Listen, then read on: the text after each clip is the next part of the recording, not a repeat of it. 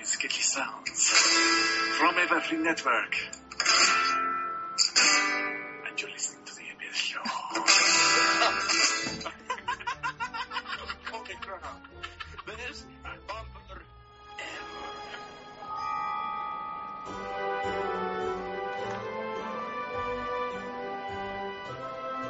Hello and welcome to the MBS Show, episode 80. I am your host, Norman Sanzo. Joining me today is Daniel Anthony. Oh, hi, Norman. Hi, Daniel. How are you? I don't know. Pretty okay, pretty bad. Don't know what to say. Oh, okay. I've been. Back to school, so yep, uh, the spirit. You know, you get to meet your friends, but you got homework, that kind of thing. Yeah. Mm, True, true. I've been. It's probably the last time in my life as well because it's the final sem. Mm, True. I've been seeing you playing a lot of Saints Row on the PC, so releasing stress. Uh, yeah, because I can't blow my campus up. I'd rather blow a whole city up instead. wow, that's excellent lo- logic. So okay. Yeah, I mean, you don't want to see me in the headlines, so yeah. Oh, we all do. We all do. I'm all over. I'm, I'm all over Steelport if you want to know.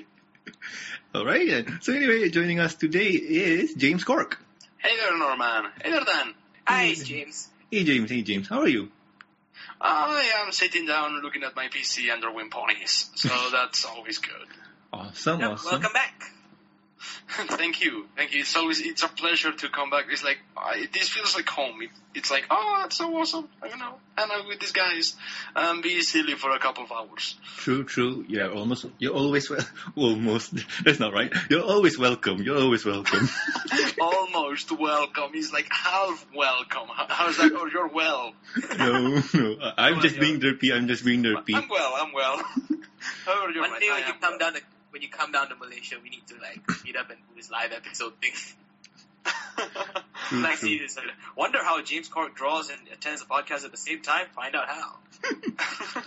So James, uh, I recently heard that you discovered a new game for Pokemon. What was it? oh, you're talking about Pokemon Ghostbusting. Uh, yeah. Yeah, I just posted it on Tumblr. It's basically you go to uh, you get yourself an electric Pokemon, then you load up on Ultra Balls or Pokeballs or whatever you you have. Then you go to an area that has a lot a lot of uh, ghost type Pokemon, like a, a haunted mansion or uh, one of those towers that is full of uh, gravestones. Which, by the way, Pokemon gravestones, Jesus Christ, that, that's kind of creepy. And then you, every single Pokemon that uh, comes into your path uh, that is ghost type, you weaken, paralyze, and then you capture it. Pokemon Ghost Ghostbusting. Awesome. That's a cool game. I wish I had a Game Boy or whatever device to play on. Thought for a second pretty was sure- like a fandom crossover. I'm pretty sure somebody else has come up with that, but eh, I felt like if nobody has, there you go. First. so anyway, our guest for this week is Sketchy Sound. Hello. Hey there, Sketchy. How are you doing? I'm doing quite well, thank you. Awesome, awesome. So for those out there who might not know who Sketchy is, he is one of the DJs for EFN. Am I right? Well, I, I, I wouldn't say DJ uh, so much, because uh, DJ is basically the, that would be someone who sits there and spins the uh, spins the tunes, so to speak. And I am actually a live performing artist. Ah, yeah. I heard from Dusty saying that you play live music on your acoustic guitar, something like that. I do indeed, and these days I have more than just a guitar. My my collection of instruments is ever growing. So these days I have like guitars, mandolins, a bass, ocarinas, all sorts here. Okay, cool, cool. So Uh, how many can you play at any one time simultaneously? Uh, so far, two. I can play my guitar and uh, a harmonica simultaneously. Ooh, okay. We'll, we'll save that later on. We'll save that for later on. Because I thought you could go full Pinkie Pie and go Paris by Polka and everything. And, No, no, nobody. Working up to that. yeah, like this dual guitar and there's a mandolin on the left hand, guitar in the right hand. You're hammering everything. Oh, boys. That So, be kind of chaotic. anyway, Well, that's perfect then. so anyway, anyway, let's move on to well, the four important questions. And question number one is, who is your favorite pony? Well, that's a difficult one to answer. Um, You allow multiple It choices depends. and make up your mind. okay. No, In that it's case, not difficult. I you will- have to I say will- rarity, and that's it. Uh, Uh, James, that's that's that's your favorite pony, not not mine. Um, yeah. I Here we know. go. So, as far as ponies go, as far as background ponies go, um, my favourite pony would be Octavia, and that will come as no surprise at all to anyone who's familiar with my writing work because, well, I wrote a little while back. Well, it's probably about a year back now, but I wrote a, well, it's about 172,000 word fic, which has Octavia in it, so that kind of is a bit of a giveaway that she's my favourite among the background ponies. Um, among the main six, I would say it's a toss up between Pinkie Pie and Fluttershy. Um, I love them both to bits. And among the uh, among the royalty, so to speak, then it would be Luna. it's kind of it's tied between Celestia and Luna because I mean this is the thing. Um, although a lot of people really really love Luna's bits, and I'm no exception, I also really really like Celestia's character as well. Um, I like the way that she's characterized as you know. I, I see her very much as one a caring big sister to Luna, and two uh, very much a caring and benevolent ruler. I I really don't like the thing when people are like, "Oh, she's a tyrant." It's like that's stupid. She's not. True, true. So yeah, Okay. Did you read the newest uh, micro focused Oh, on Celestia? I Oh yes, I, I, read haven't that. yet. I, I, I, I'm behind on the comics, so don't spoil anything for me. oh, it's good. I- I It's Just read it good. last night. I'm not going to, but if you like Celestia, uh, you definitely need to check it out. It's actually pretty good. Yep, Yep, yep. There's a lot of character references. Oh yes, Norman. Oh yes. Yep, yep. I'm not talking about that one that you like. I'm talking about the other one that's grumpy. Wait, I'm the grumpy one, so No, not you. The other one. fine. It's not all about you, Dan. That's what makes me grumpy. Yep, it's all about Sketchy now. And Sketchy, what's your favorite episode? Favorite episode? Ooh, that that again is a difficult one. Um, Multiple choices allowed. Yeah, I would have to say, well, without a doubt, from season one, my favorite one, hands down, is Party of One. That was the first episode where I actually. That's where I re- like really fell in love with Pinkie Pie's character because we finally got to see into her head a bit, and we saw that you know actually she's you know Paranoid. there's the, well, it's a case of you know, there's not just you know, there's a sort of maybe um, deep-seated PTSD. desperation bet- behind her actions, behind her you know being so happy and cheerful at times. Because if she's not, you know, involving herself with other ponies, if she's not got friends around her, then she gets really, really you know depressed really fast. Um, I was like, you know, I, when we finally got to see like that that deeper side of her, I was like, wow, you know, there's actually a lot of depth to this character. Um, from season two, it would either be Lesson Zero or uh, the the finale. And season three, I think. I'm trying to think. Actually, I'm trying to remember the episodes from season three I liked. There wasn't really an awful lot there. Mm, That's only half a season, so There's only half Yeah. a season, yeah, so it's difficult to pick. Yeah, I, I hope season four brings us a lot more awesomeness. True, true. I heard it's 26 episodes, so yay. it Yep, better be. It is. It's going to be a full season. That much has been Mhm. confirmed. True, true. So, you don't know what's your answer for season 3? I honestly can't really think of one. Um, let me actually just have a quick look at the episode list for season three, and I will give you an answer to that. Funny enough, I don't really remember much about season 3 because I've only watched all of season 3 once. Really, guys? You Yeah. don't remember much of season three? Yeah, I don't really much. I mean, the episode where The Scootaloo Crystal- and Luna The was. Crystal Em- Yep, yeah, it's the Crystal Empire, too many Pinkie Pies. I Uh, the episode Oh, yeah, the- Calm and Flutter on, the Discord return, the Trixie return, yeah, and the Luna Inception thing. uh, but still, It's it's- Scootaloo having nightmares. I think out of season three, then probably my favorite would either be Sleepless in Ponyville because I really did love the way that all panned out. oh yeah. Um, that or Too Many Pinkie Pies because again, it was some more Pinkie Pie exploration, and that's always a good thing. Oh, okay, cool, Fine, fine, fine. Give me a That second. episode got Yeah. scary towards the end. True. Give me a It second. Which one? The, the Pinkie Pie one? If you're not the real Pinkie Pie, you get sucked and explode into smithereens. yeah. Ah, ah, no true. second thoughts about that. Yeah, okay, I gotta, I gotta admit, I was pretty freaked out at the end. Mm. It was it was really scary. It's again, um, make your face crazier than this. Nightmare fuel. True, true, true, true. So, Sketchy, how did you become a fan of the show?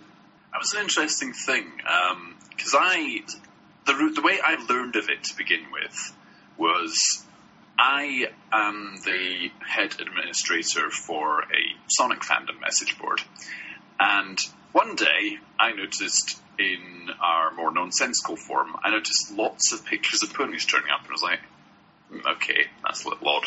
Probably just some fan or something that'll pass, give it time. But it didn't. This, you know, more and more pictures and threads kept on showing up, and I was like, what is going on here?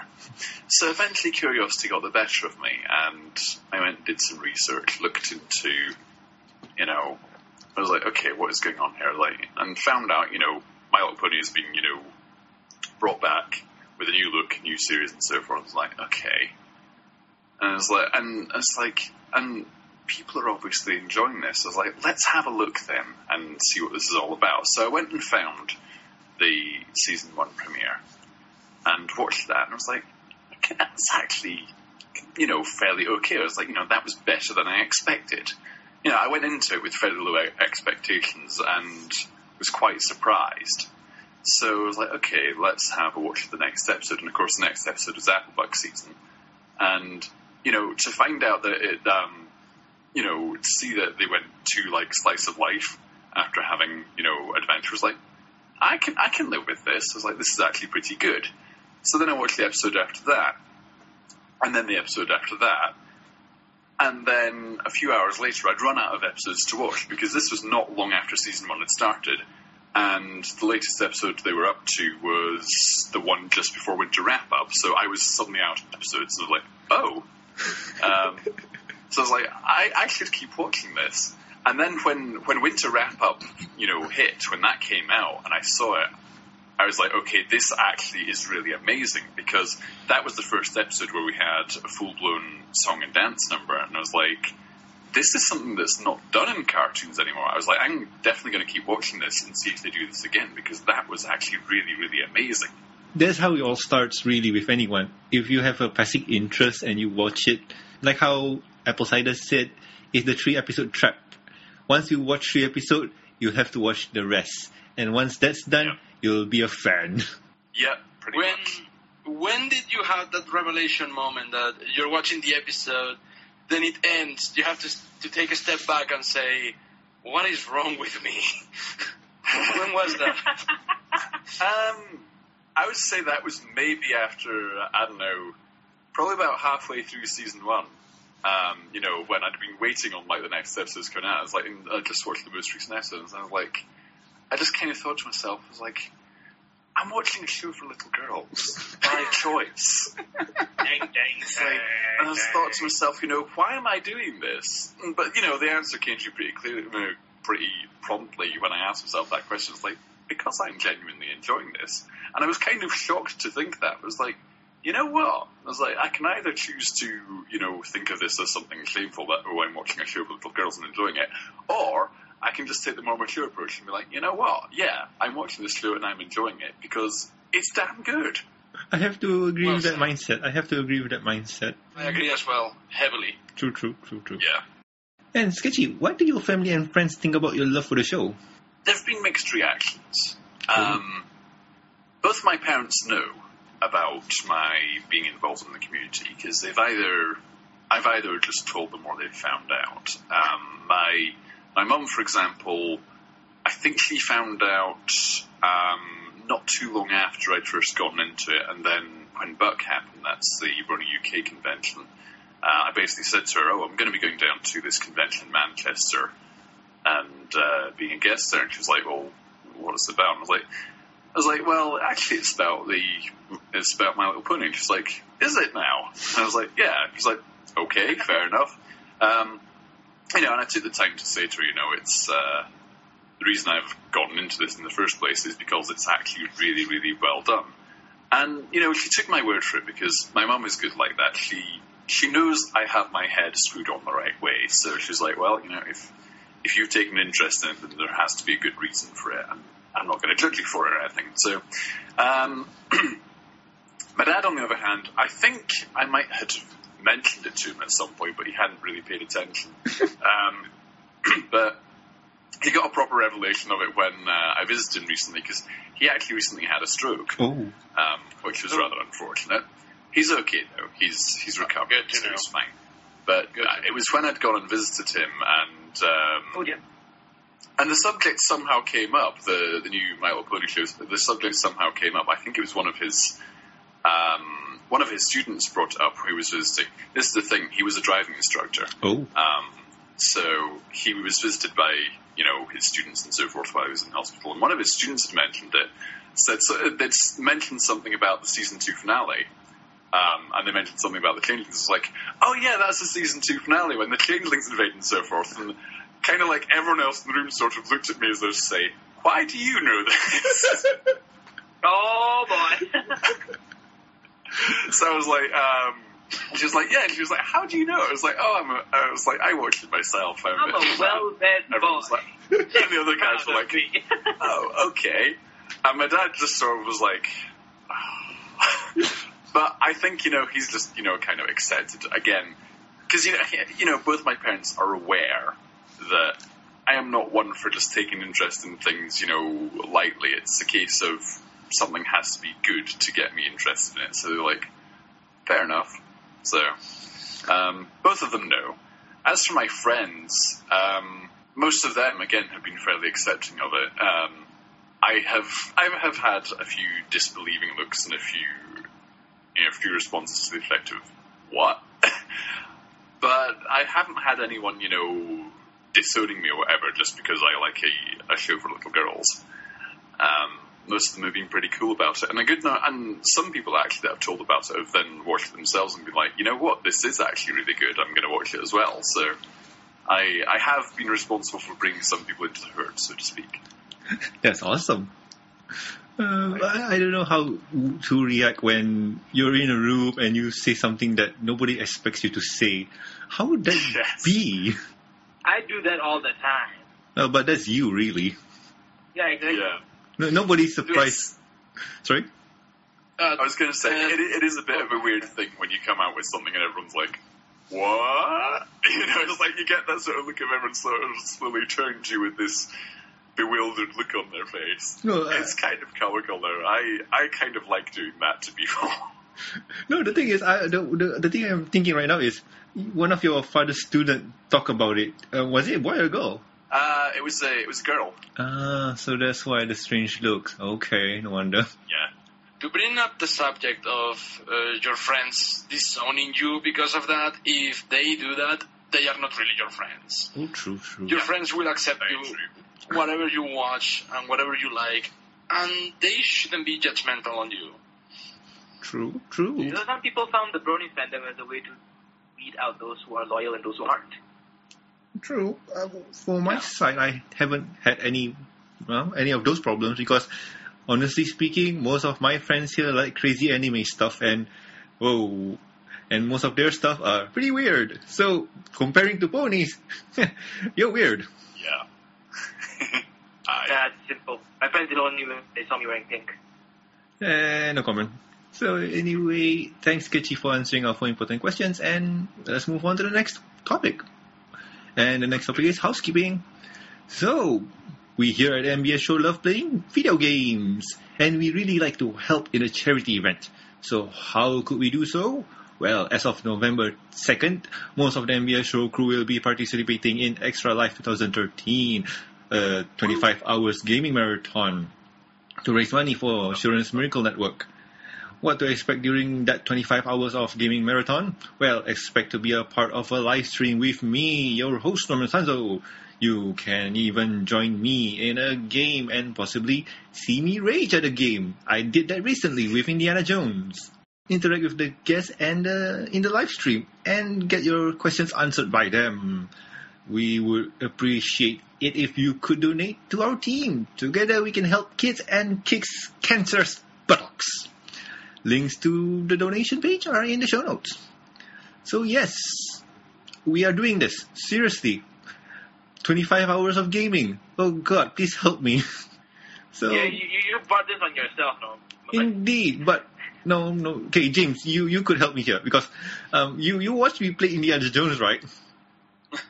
You were not having a very good time with that game. However, what a what a weird thing to complain about. Oh no, I have to play 24 hours of video games. No, no, no. more problems. I, I don't understand this. Why did you people subject yourself to self-abuse? because we like it. Ah.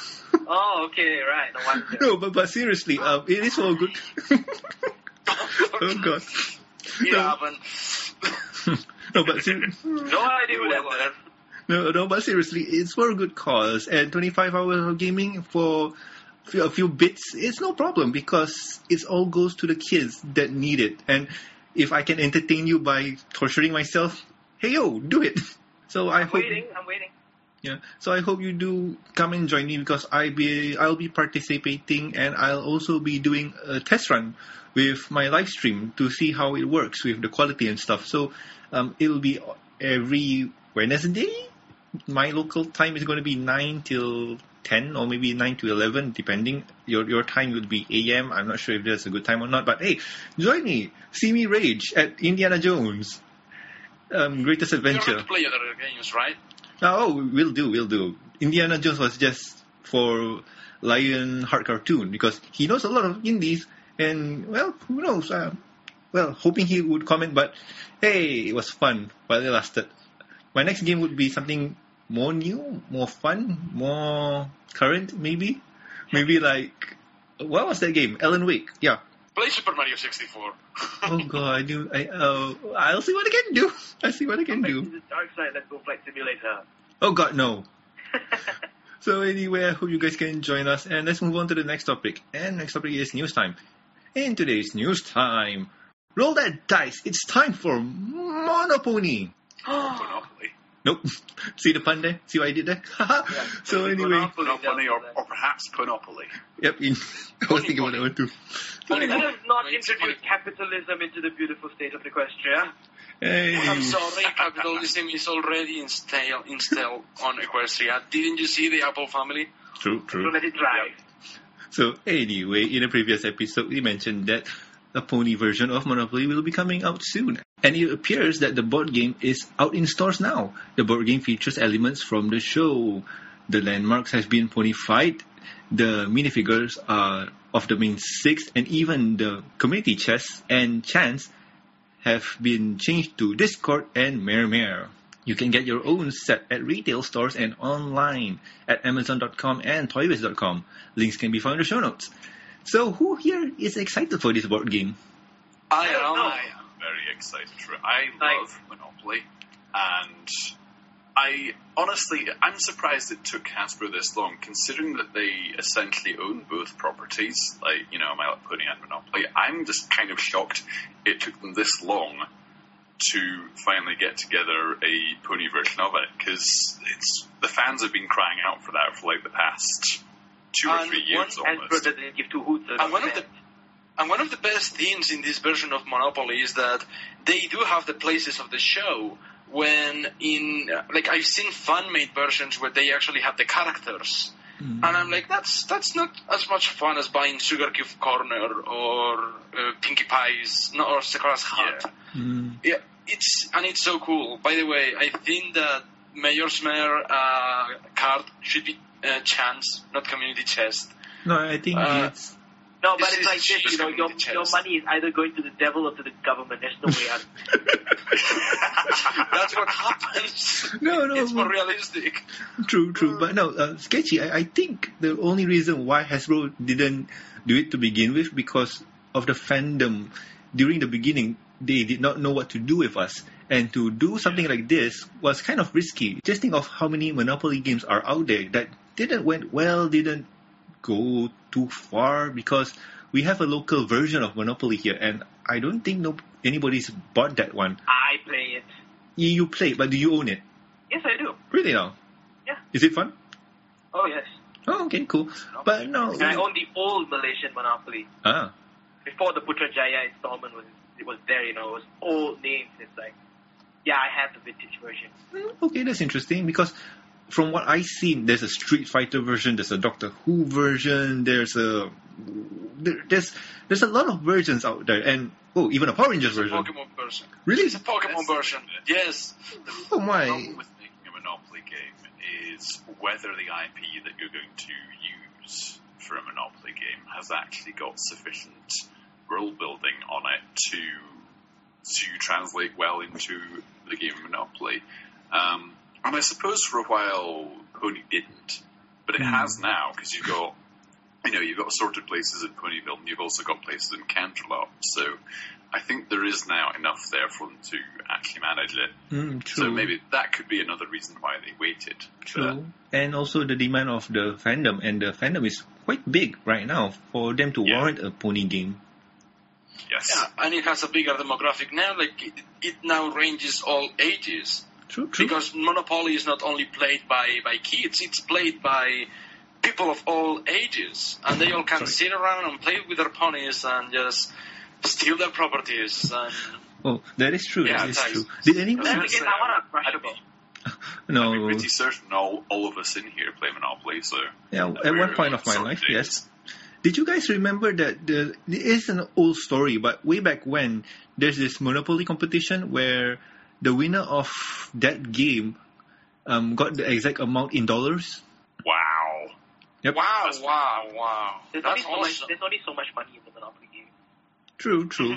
But no, he did one in dollars. Like he beat everybody and he got the amount in dollars. Like if he won like 10k. Then again, US in the US Monopoly, the lowest denomination is one dollar. Yeah, true. But I'm it's, ju- I'm just saying that this was did hap- this happened a while back now, and just imagine if they did that for charity for a brony, sorry, for a convention or something like that. That would be Buy awesome. Hasbro. What you talking about? You know, No, they'll be bankrupt. Trust me. No, I mean it will be for charity, and charity is always good. did you hear that way to uh, beat Monopoly without too much of an effort? How do? It's, um, I want to it- be. it's I want like to a be cheat. I need to know. It's like a it's like a cheat. What you have to do is buy the properties that are red and orange because it's proof that uh, the chance of the dice they are going to make you fall on those properties all the time. So if you buy those and you buff them up with uh, houses and hotels, you will have people falling on those all the time. And if you see the Monopoly game, you will see that the red properties are like Sugar Cube Corner, Sweet Apple Acres, and another another store. And I'm like, that is so clever. like you take control of the food. And actually, Yes. that's true because um, when you roll two dice, the maximum you can get is 12. But however, instead, if you know you roll a d14, if there's such a thing, the chances of a d14 rolling any number is equal. But in two dice, the highest chance is rolling is a 7. True. That is Yeah. true. Dice logic. Jeez, the Hasbro, the Hasbro dudes are. But I don't think so. There's a D14. There's a D12, a D20, and a D. No, there's a hypothet- hypothetical d14. It was tested to against two dice, and it, sh- it showed that the two dice are more biased to 7. Mm, true, true. But anyway, um, people are not interested in hearing us talk about Monopoly because it does not have any ponies in it. So let's move on to the next topic. And Well, now it Now it does. Yeah. true, but not in what we're talking topic, about. Gentlemen, let's talk more about Monopoly. Yep, yep. So anyway, Dan, why, do you, why don't you take this one? Alright, so, My Little Pony Firefly, is she gonna have her own book? Over again on Amazon, a new listing for a My Little Pony book has popped up by the title of My Little Pony Firefly and Illustrated Book. To be included in the book is the Firefly Brushable with a star-shaped brush. How the heck does that work? The book is 32 pages long and will be available for purchase on April 22nd, 2014. Links, as usual, can be found in the show notes. So, Firefly, do you think this is legit? I don't know. I- I thought they lost the rights to 20th Century Fox because of the Josh Whedon show. True. That's that- kind of weird. I know. This is Well, confusing. that's what happens. Although Um, maybe in, in literature they could they could bypass that right. True. I. I I don't know. It, it's just that by name and by figure and stuff, it's already a problem there. And Firefly G1, from what I know, is not licensed or not trademark, right?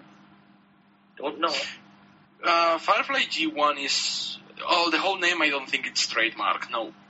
Hmm. So But then again, about the art It's a stuff, thing. I just read. Um, uh, sorry, go ahead.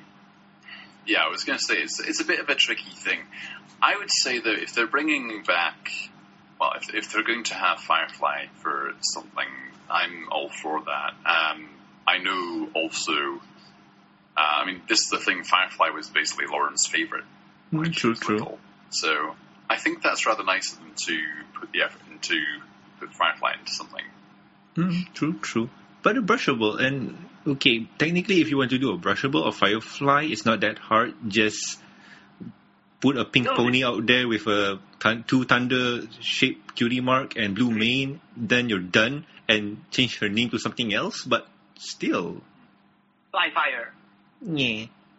But then, what, what, uh, a thing that I'm a little afraid of is that it says Firefly Illustrated. Now, I just read um, My Little Pony Under the Sparkling Sea just a couple of days ago, and as much as I know that what you there say? is tons of tons of effort and precision done in making the artwork for the book, I didn't like it. It what, was a flashback to G3. what was wrong with it?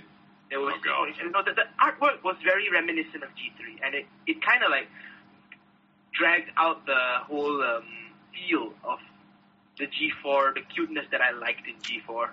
And it was more like, it, you know how with G3, how they tried to make the ponies look cute? Yeah, it had that feel to it. Hmm. You know, glittery hair, glittery manes that were a little too detailed rather than Pinkie Pie's mane that's designed in Flash that cannot exist in real life. Hmm.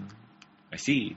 Okay. I completely agree with Nan on this one. I absolutely agree. I saw the artwork. I saw the time lapse of the artists working on the pic on the on the drawings that they they took a lot of time to do them, but they look horrible.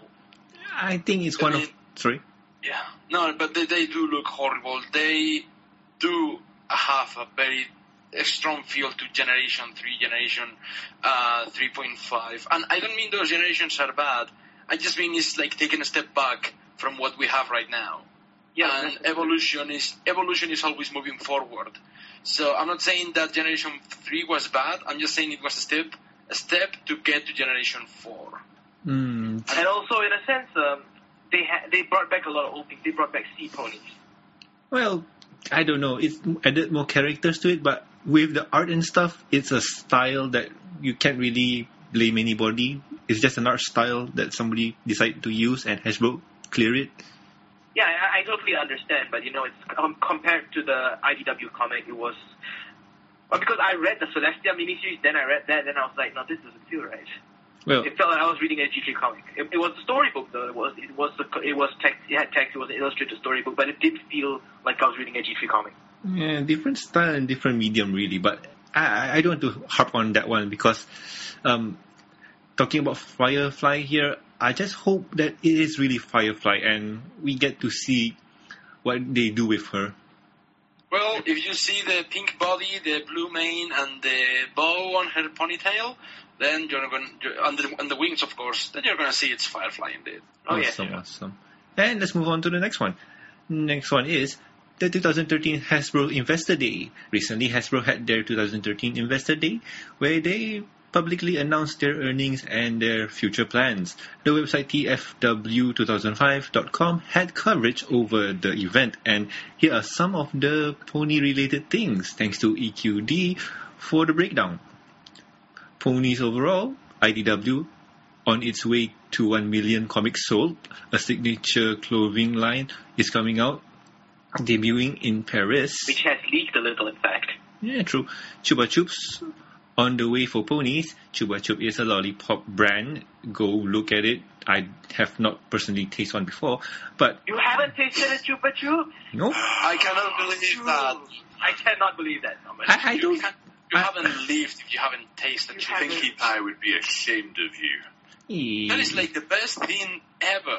Yeah, it's like I don't It's know. a the candy best thing. Stick. It's a candy on a stick. I know, I it's know. Spanish invention. Did, did you know that that the chupa that the Chupa Chups is actually Spanish? Really? Oh, Yeah, I it is. About, it I've always wondered about the name, but I always loved it so much. The the logo of Chupa Chups is actually designed by Salvador Dali. Ooh, that's cool. Ah, Nice. So anyway, um, Mhm. let me let me no wonder move why on. it's so hard to read.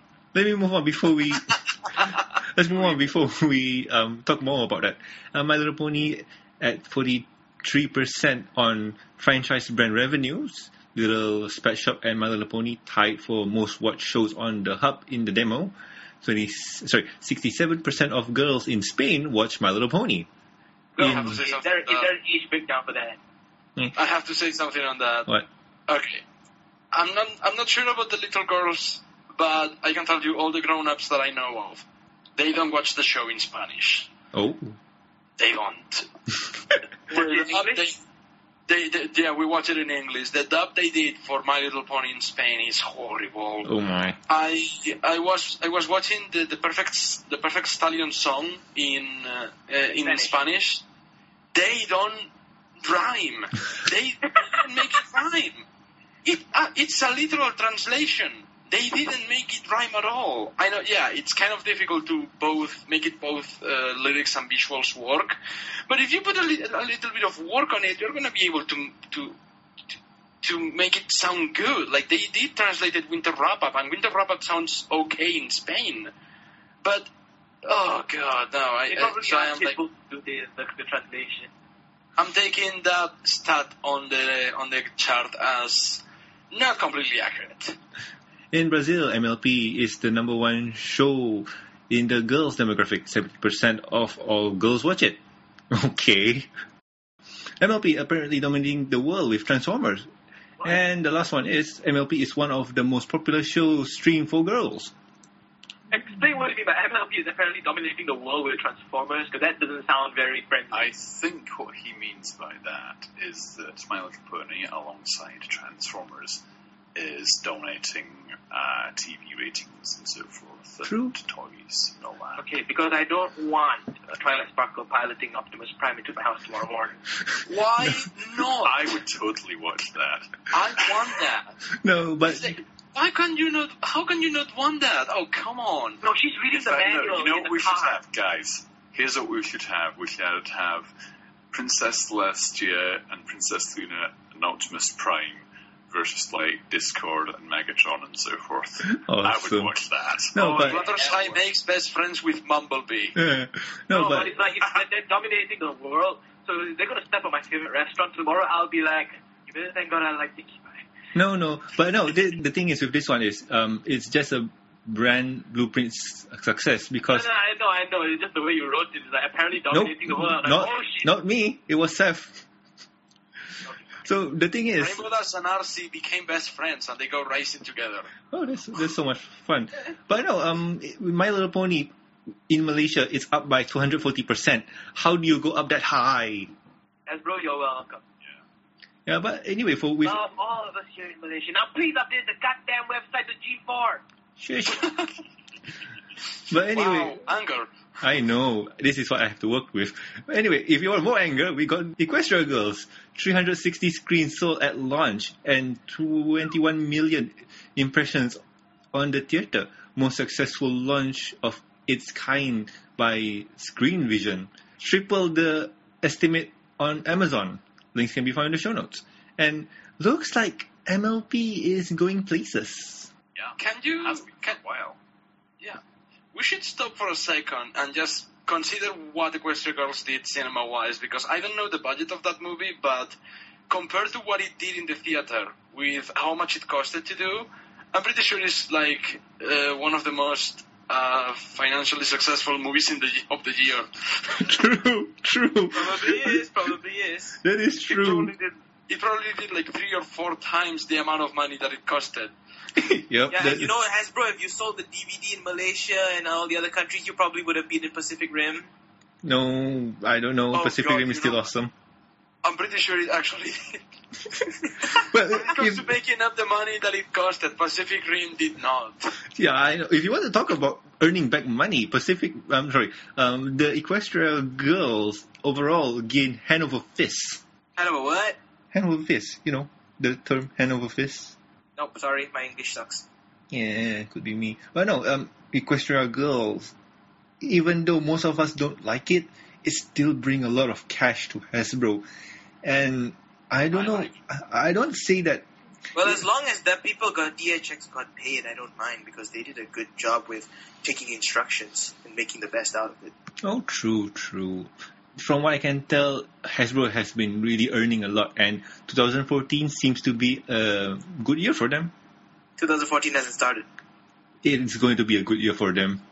It's well, going you know to what be. happens when a company is doing a lot of money that they can spend more money on their shows, meaning that the more money we give to them, the better quality is going to season four is going, season four and season five and season twenty seven are going to have.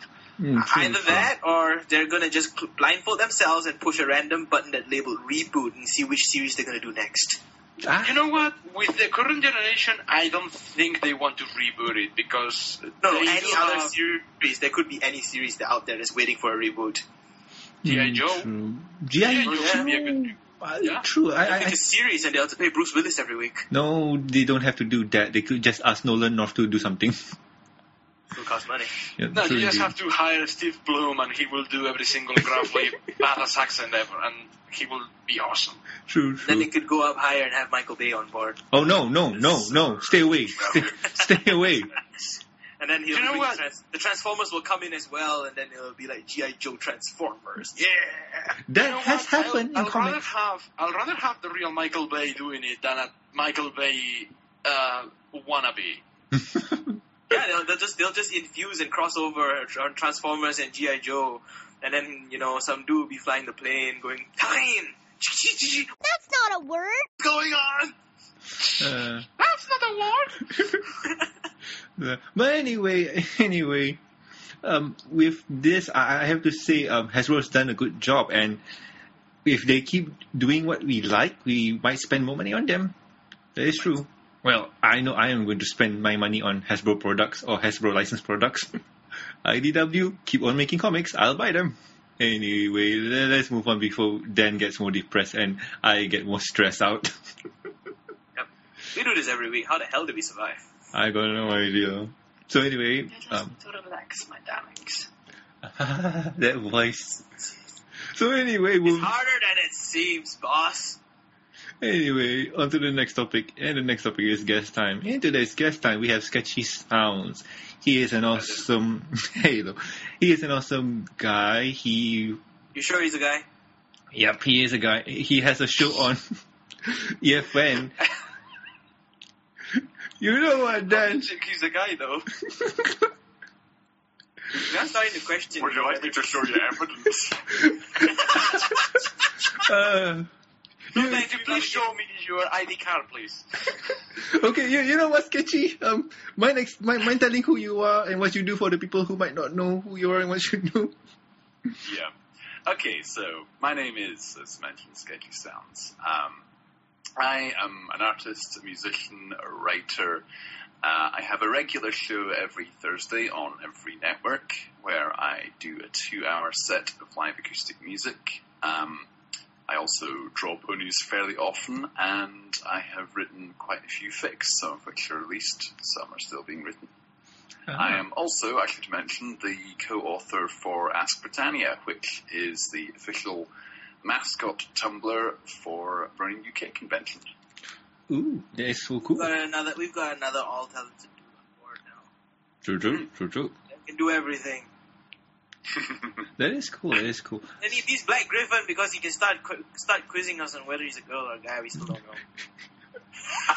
we're, gonna seek, we're gonna seek verification after the show. Oh god, no. Oh god, no.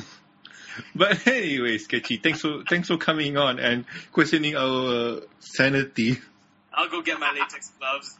Oh god. Uh, well, uh, well, at least questioning my sanity.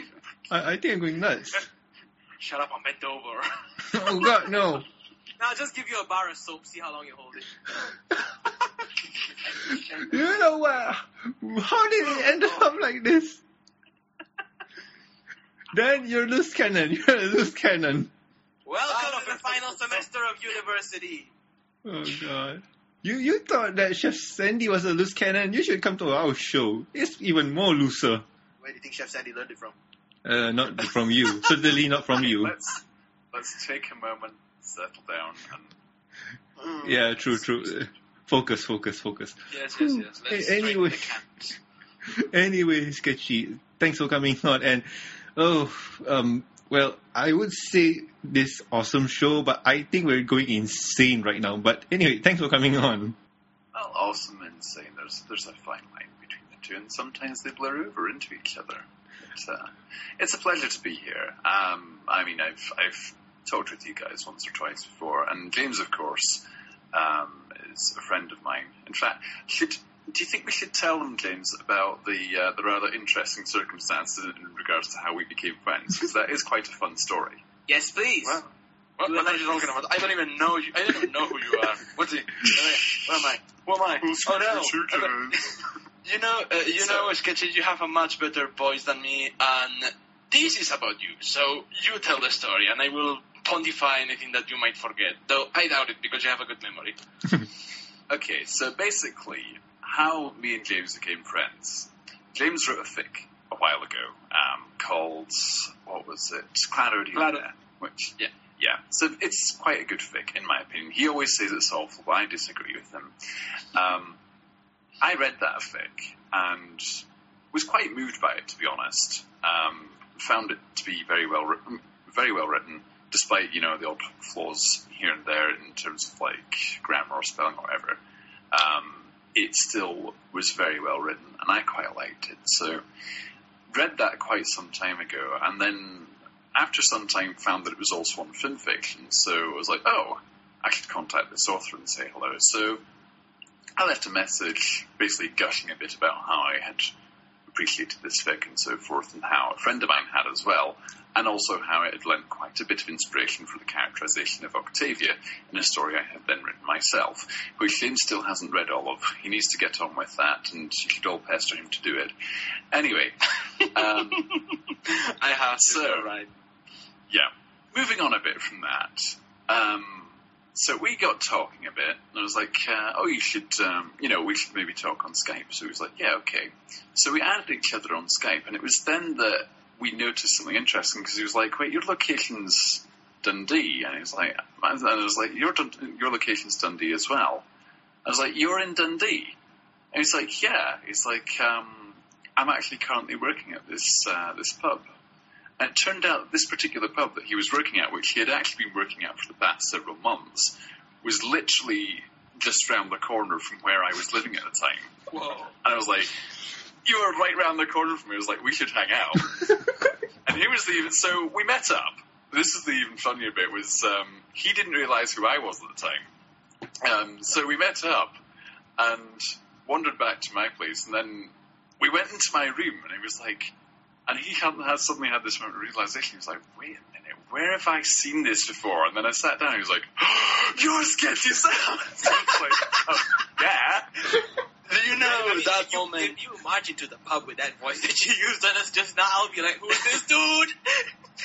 Did you imagine that moment in um, either Unbreakable or The Sixth Sense where uh, you are suddenly told, "Oh my God, that's the twist of the movie," and you you are like, oh, "That was me. That was my expression. That that's how I took it." I was like, "Oh my God, Yeah. this is sketchy was like- sounds."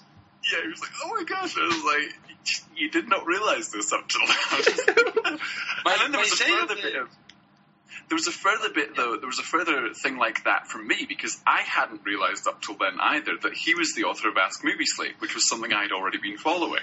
So there was a bit of a double moment with that twist. Because like, wait, you do this? He's like, yeah. I was like, oh my gosh. So Oh god, It was double fanboying. It was adorable.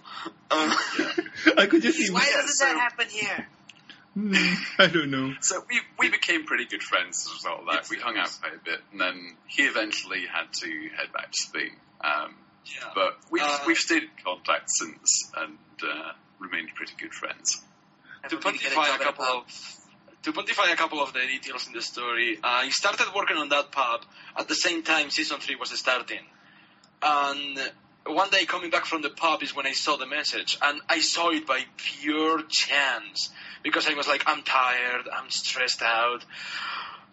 It's been forever since I went into FimFiction. Let's see. Oh, hey, new message. Oh, hey, sketchy sounds. Oh, hey, seems like a nice guy. Let's add him on Skype. And the rest, uh, it's uh, completely matches uh, Sketchy's uh, side of the story. Wait, James, I, I, I'm a bit blurred here because you know he, you know his name Sketchy Sounds, but when you met him and talked to him and stuff, you did not realize he was Sketchy Sounds. Brain fart. That's think the it was a case of- that You go I think it was a case of he didn't realise I was that sketchy sounds, is the thing. Well, no, it's uh, here's the thing. I am terrible for names. I suck at names, but I am good with pictures. So I remember locations, places, and faces, but I don't remember names. so Ah, okay. I did, I did watch the songcast a couple of times, and I really enjoyed it. And I, the the, the, the image of the of the, the room and the setup, all that's stuck on uh, stuck to my to my brain, but not the name of the songcast, not the name of the songcaster. So could- that's why when have I saw it, yeah. Oh, okay. You could have followed him all the way back to the apartment and you'd be like, do, do, do, yo, Sketchy, you got a visitor. No, but but still, this is. I I would say this is the most awesome story about friendship I've ever heard, and this is really cool. I, I wish I had that moment.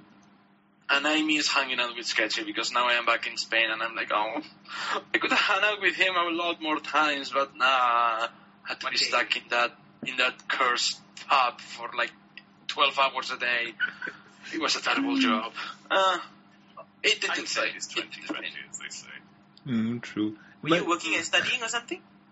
No, I was just working, trying to uh, trying to start uh, from scratch, but things didn't work out, so I had to go back. You know, like you go out of your you go out of your country trying to find a place in the world, and then things don't work out, and you have to go back with your tail between your legs. That's pretty much what happened. Oh, Okay. okay. But Yeah. uh, never mind. You you have It your chance scary. later. I You, you graduate in a few months' time. I'm like, uh. you have your chance. But no, uh, Sketchy. Talking about your show, um, where was it again? It's on Everfree Network, um, which I'm sure most of you will be familiar with. And I go on every Thursday at 9 p.m. my time, which currently is British summer time, but we'll be switching back to normal UTC stroke GMT um, at the end of next month, I think. Uh, but I mean, this is the thing. If you go on Everfree Network's main site, you can actually set your local time zone there, so it will bring up the show times in your local time zone.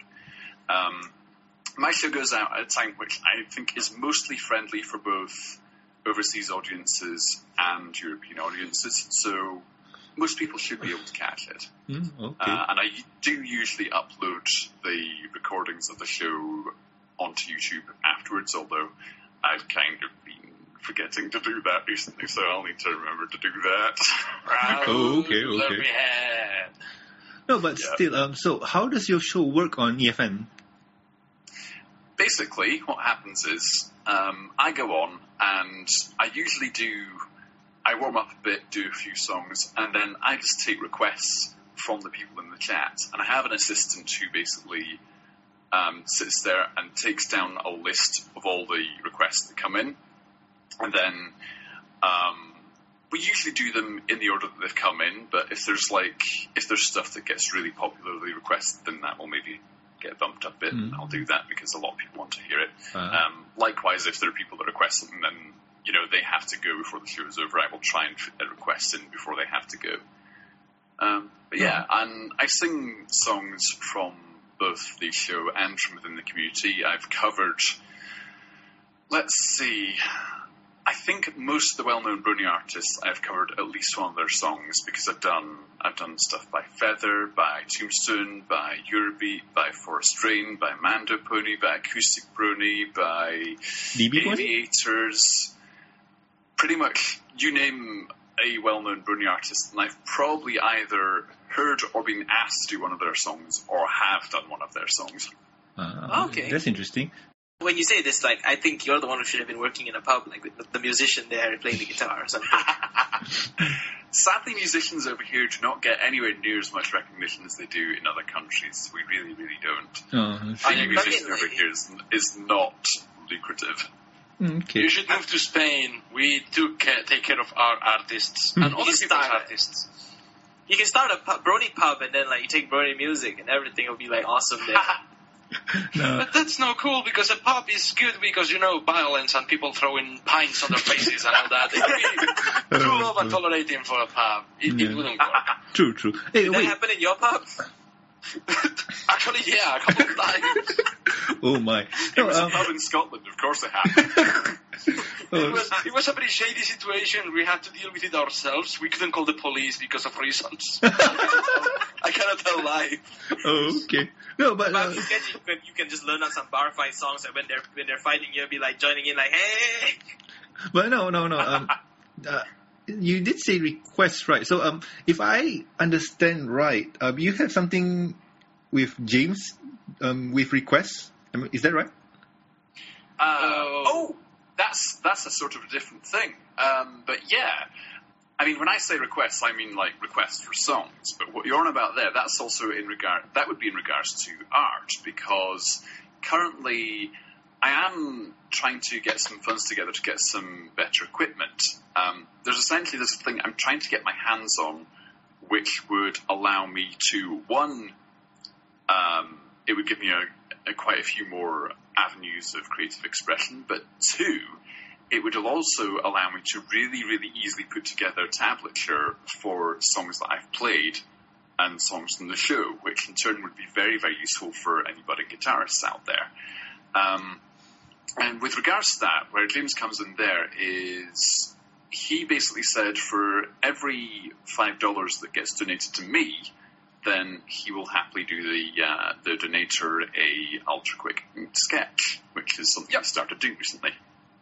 Yeah, it's a kind of commission that is super quick. It costs like five. It's literally five bucks. It takes me ten minutes to draw it, and it's called Ultra Quick Ink Sketch, uh, UKIS for uh, short name. and and so far, I have had a, quite a few people asking me for those. They are fun to do. I don't draw just ponies. I draw uh, uh, furry comic characters, movie characters, etc. So, uh, yeah. And for every five dollars that get donated to Sketchy, if you want one, I will draw you one. This is like busking in the 21st century. Yeah, kind of. It's amazing. I'm like, what, how would busking be moved into the 21st century? It's awesome. Like, you can do it online. Yeah, pretty Yeah, much. something like that. Yeah. That, that sounds awesome. So, um, well, I think I should do that too because it sounds cool, and I would like to support that. So you want the music now? No, uh, I want this. I want the drawing. Okay.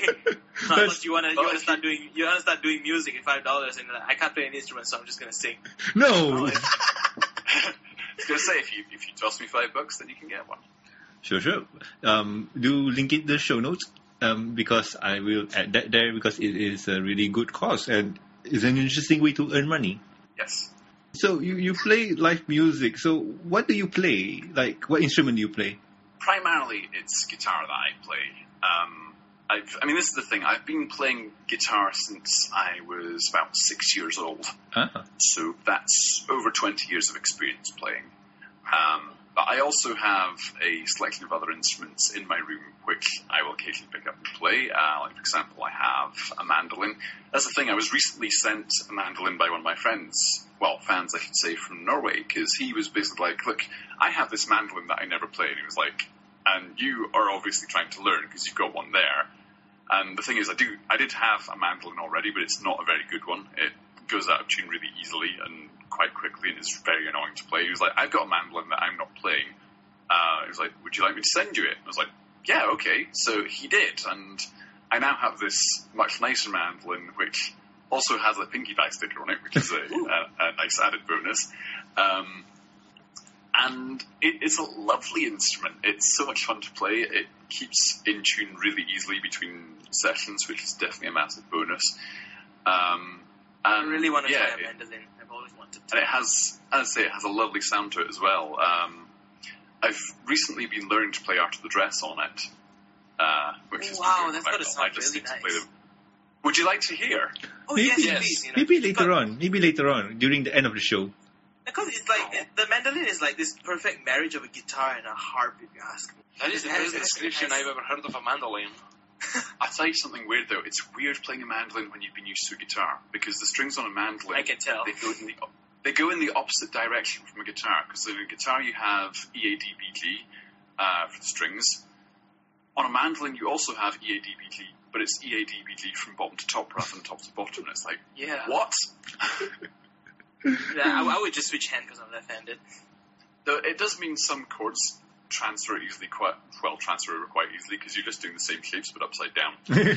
Wait a minute. I thought it, I thought the mandolin was GDAE or something like that. It is. but I'm saying it it from the bottom string up to the top rather than the top string up to the bottom. Oh, because, okay, right, I see. May I say it's adorable to hear you guys nerding out about mandolins and guitars. Yeah. Thanks. I don't get to geek out about music so often nowadays. Oh, trust me, when we have a musical guest, you geek out a lot. That's why I'm an opportu- I'm an opportunist. Yeah. Yeah, as I say, I have I have all sorts of instruments in my room which um, I can pick up and will play things on my show. And it's usually a case of you know if people ask for a particular instrument, then I will usually just grab it because the most of the folks that tune into the show know what stuff I have. Uh, So if I go like, okay, I'll play something on the ocarina, or I'll play something on the guitar, or I'll play something on the mandolin, or whatever, it's like cool. Um, oh, and that's one other thing actually that I should mention is that every so often I also have uh, Saturn. ooh. He's actually the chairman of Buck, but he also happens to be a key musician himself, and he lives not too far away from me. So every so often Ah. he comes around as well, um, and he usually plays cello, which Oh. sounds absolutely wonderful when played along with the guitar. It's very nice. Oh, that's cool. He is also quite crazy, so it's always fun when he's here because crazy things happen. Like, for example, the two times so far that we sang the Flim Flam Brothers song with fake Indian accents.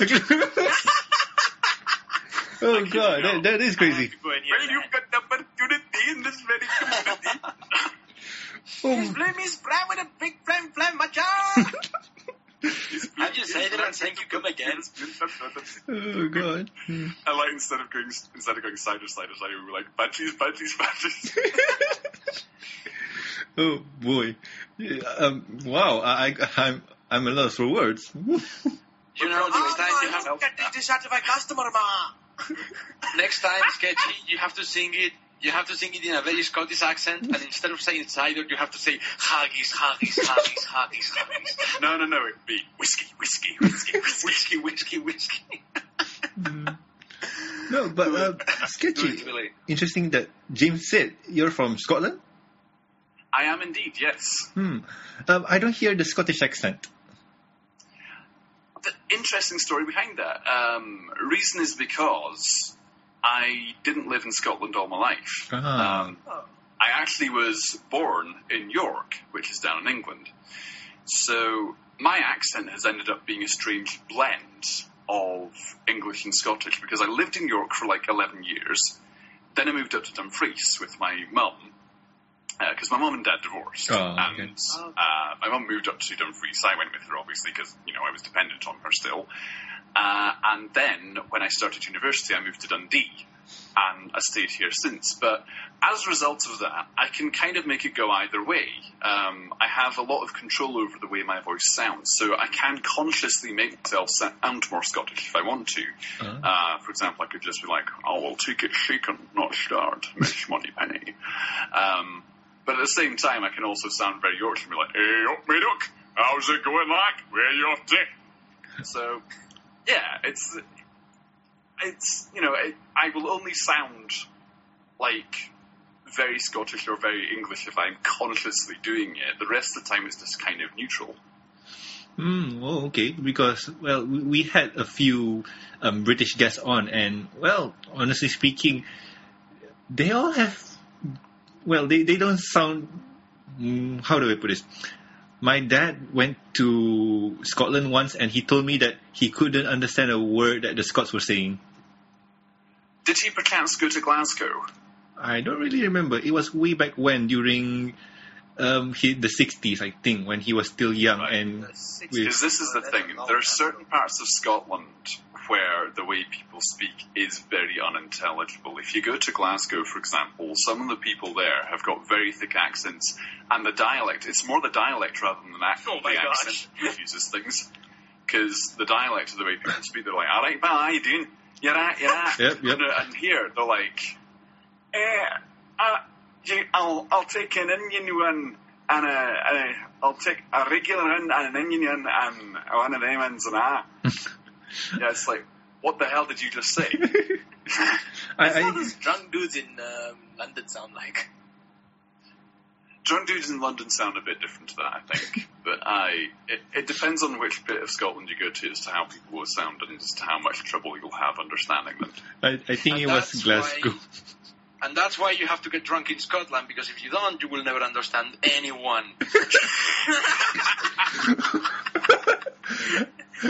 Uh, well, I, I'm guessing speaking from experience then. Yeah, because Well, the yes. universal language is a pint to the face. I was going to say, he worked in a Scottish pub, of course he's talking from experience. Yeah, the real the real language of Scotland is Scotch. indeed, indeed. Well, well, thank God this is over Skype or there'll be beer flying at us. Oh god. Uh, okay. Um, anyway, Dan. Bar you- fight.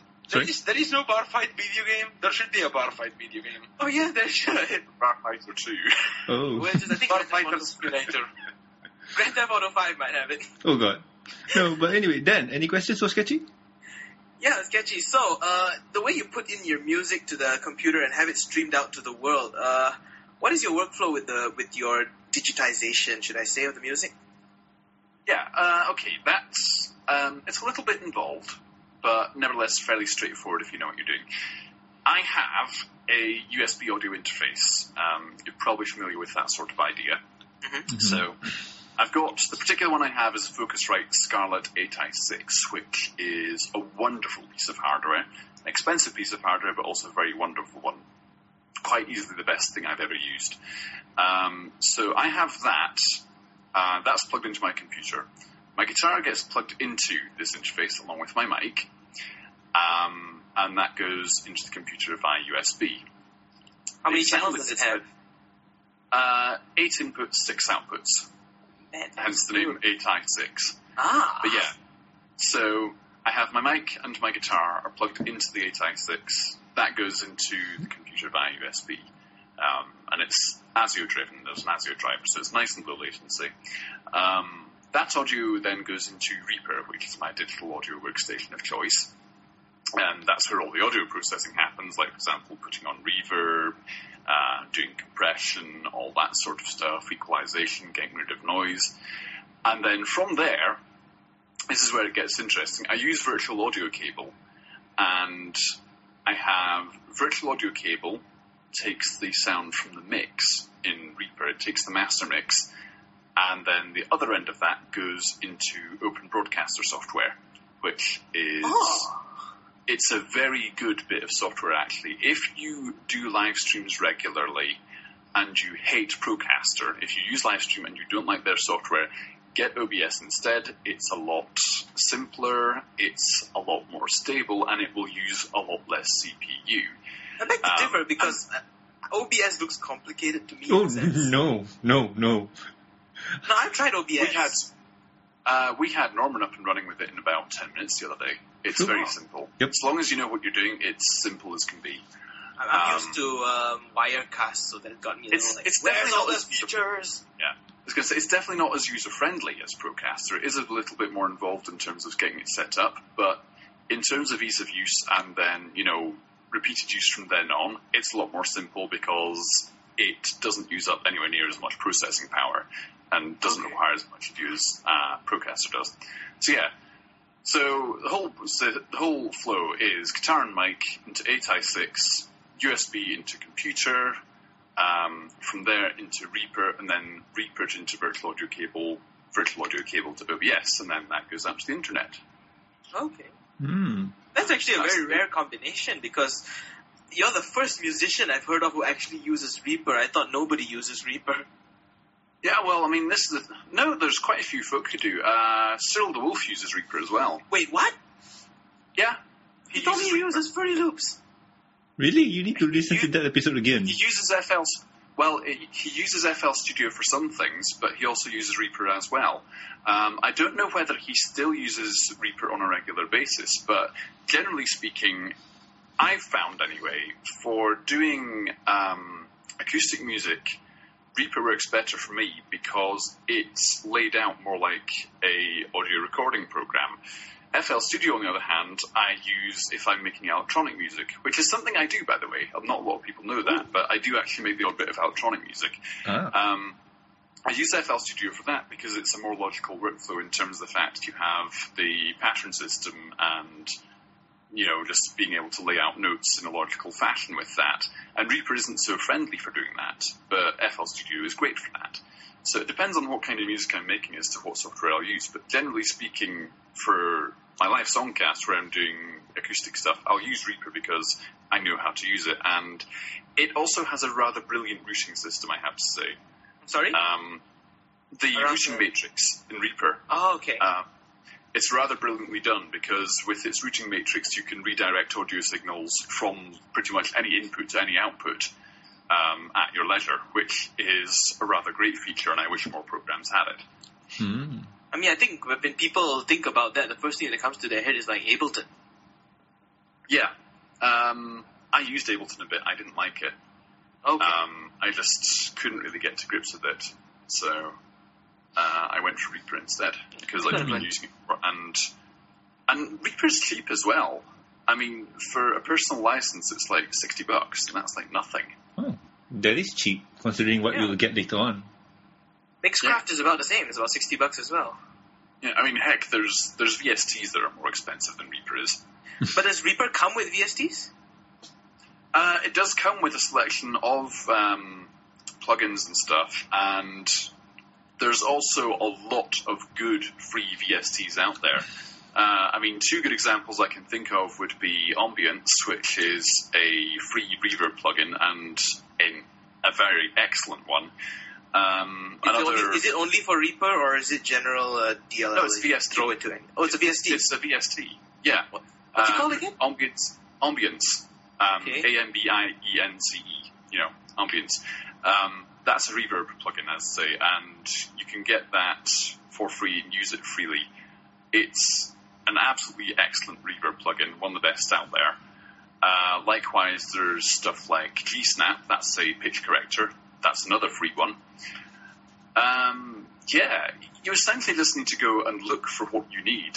And, you know, the fact that Reaper doesn't come with a massive selection of Vs, VSTs is both a plus and a minus, because it's a, it's a plus in terms of you don't, you aren't getting a whole lot of extra stuff that you'll never use, but it's also a minus in terms of the fact that you then have to go out and find the stuff that you need. Mm, But then again, then say that, well, that's a plus, because then you're only going to have exactly what you actually need. Okay. Um, but Reaper's plugins, it does come with, nevertheless, some of the basics that you'd want, like equalizers and compressors and so forth. So, Does it have any VST instruments for uh, MIDI input? um, no, I don't think it does. But uh, again, it's very easy to get a whole load of free ones from all over the place. I Okay. have some on my computer, so Hmm, okay. James, do you have any questions for Sketchy? Yeah, uh, regarding your artwork, of course I'm the artwork guy. I have to work, uh, ask uh, things artwork related. Uh, what's your program to go to when you are like, hey, I should make a, a drawing, I should make a picture. What uh, what should I what what do you use for that? Fruity Loops. it depends. it depends on what I'm going to do. Um, I mean, if I have, for example, already drawn up a sketch, like on you know in my sketch pad, if I've already drawn something and I'm just wanting to then uh, ink and color that, then it will probably be Inkscape that I would go for. If I want to, if I want to give it the vectored look, you know, the the same sort of stylization as the show has, then I go for Inkscape. Um, if anyone out there doesn't know what Inkscape is, you need to remedy that. If, especially if you like drawing ponies and you want your stuff to look like the show does, uh, Inkscape is hands down the best thing you will find for that. Uh, however, if on the other hand I am just wanting to put together a quick sketch um, or just you know scribble something up, then I actually use ArtRage, um, which is a program I found a while back, and it to me had the best balance of features that I would really need and ones that I wanted that other programs have. For example, you know, it's, it's got layers because, well, pretty much any modern art program has got layers. It also had a few other things that I was like, I really like this or I would really want that in a program. And it doesn't have all the extra stuff that I don't need or don't want that something like, say, Photoshop has. Because I used to use Photoshop a while ago, but um, I kind of went off it because as a digital art program, Photoshop is actually pretty terrible, it, to my mind anyway. And the reason why I say that is because one, it has this annoying tendency to slowly but constantly leak memory, by which I mean it just goes up and up and up in terms of how much RAM it's using until it eats all of it and your computer crashes. Um, but the other thing is, it has out of the box like loads and loads of filters and extensions that your average user is never going to touch. And it's like, why would you do that? You know, why have all this extra stuff that you're never going to use? Because that's just taking up extra space on your computer that, you know, you could be using for something else. Which is why I say I went for something that's a bit more simplistic because I was like, I only need all of this stuff here, so I'm just going to grab this because this has got all I want, all I'm going to need. Plus, it costs less. But I got, but I got to agree with you on that because Photoshop is mainly photo manipulation. It's not really a drawing program per se. Yeah. But um, what Yeah. about Illustrator? What are your thoughts on Illustrator? Um, Illustrator, being an Adobe product, suffers from some of the same problems that Photoshop has in that it will, over time, devour all the memory available. I don't know what the problem is there. I think that's just the fact that maybe Adobe prefer to code for Macs rather than Windows and don't optimize their code properly for Windows. I don't know. I generally do not like Illustrator as much. I've used it a little bit, but um, whilst it is granted a bit more stable than Inkscape, um, it's not as user friendly. I found. Plus, it's also not standards compliant for saving SVG files, which is another reason not to use it. Hmm.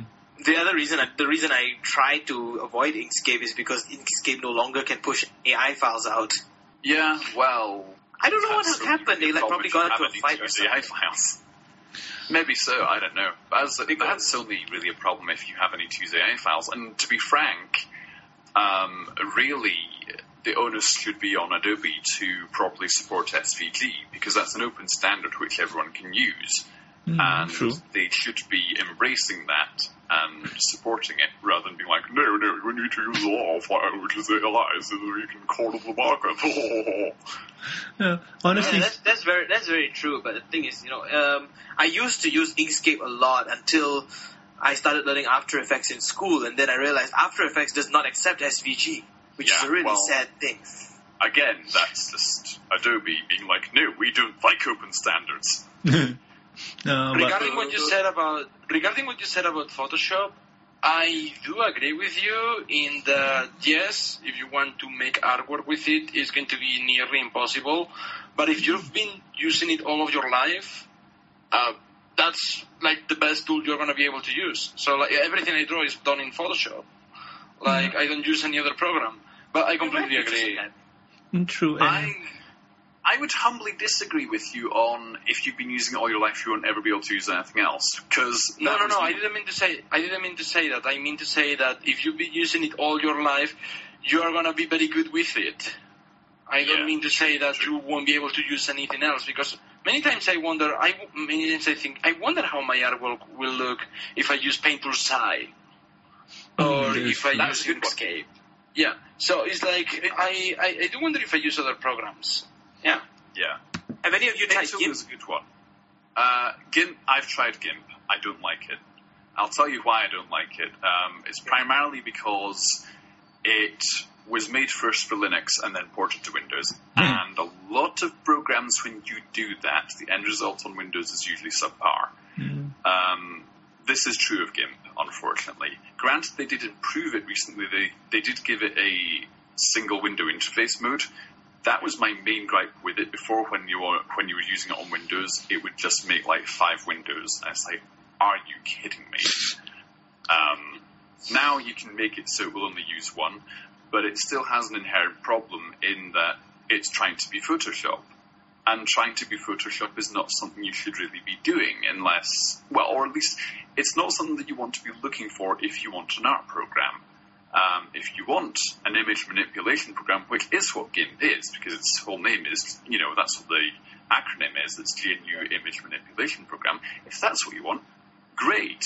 Um, GIMP will do you very well as a Photoshop replacement, but it's not been made primarily with, you know, digital artists in mind. That those are not really its primary focus when you get right down to things. Because as I say, it's trying to be Photoshop, and Photoshop was made for uh, people who do image manipulation and so Mm. Yeah. forth, and photo touch up. The clues in the name. But I know True, one true. thing: GIMP and tablets don't really work well with each other. That's another thing as well. I've experienced that myself when I was trying to use my tablet with GIMP. If I put touch, sen- if I put pressure sensitivity on, it just made my tablet get stuck in one corner. It was like, are you serious? No, Wow, mine has, you what? know, there's, you, can, Really? you can change the pressure and what it does. So you can change like pressure sensitive effects like jiggle rate. So if you press harder, your your brush starts to jiggle more, and then you can Yeah. set it to other things like opacity or something like that. yeah. Um, I Which is mean, it was cool, the actually. last time.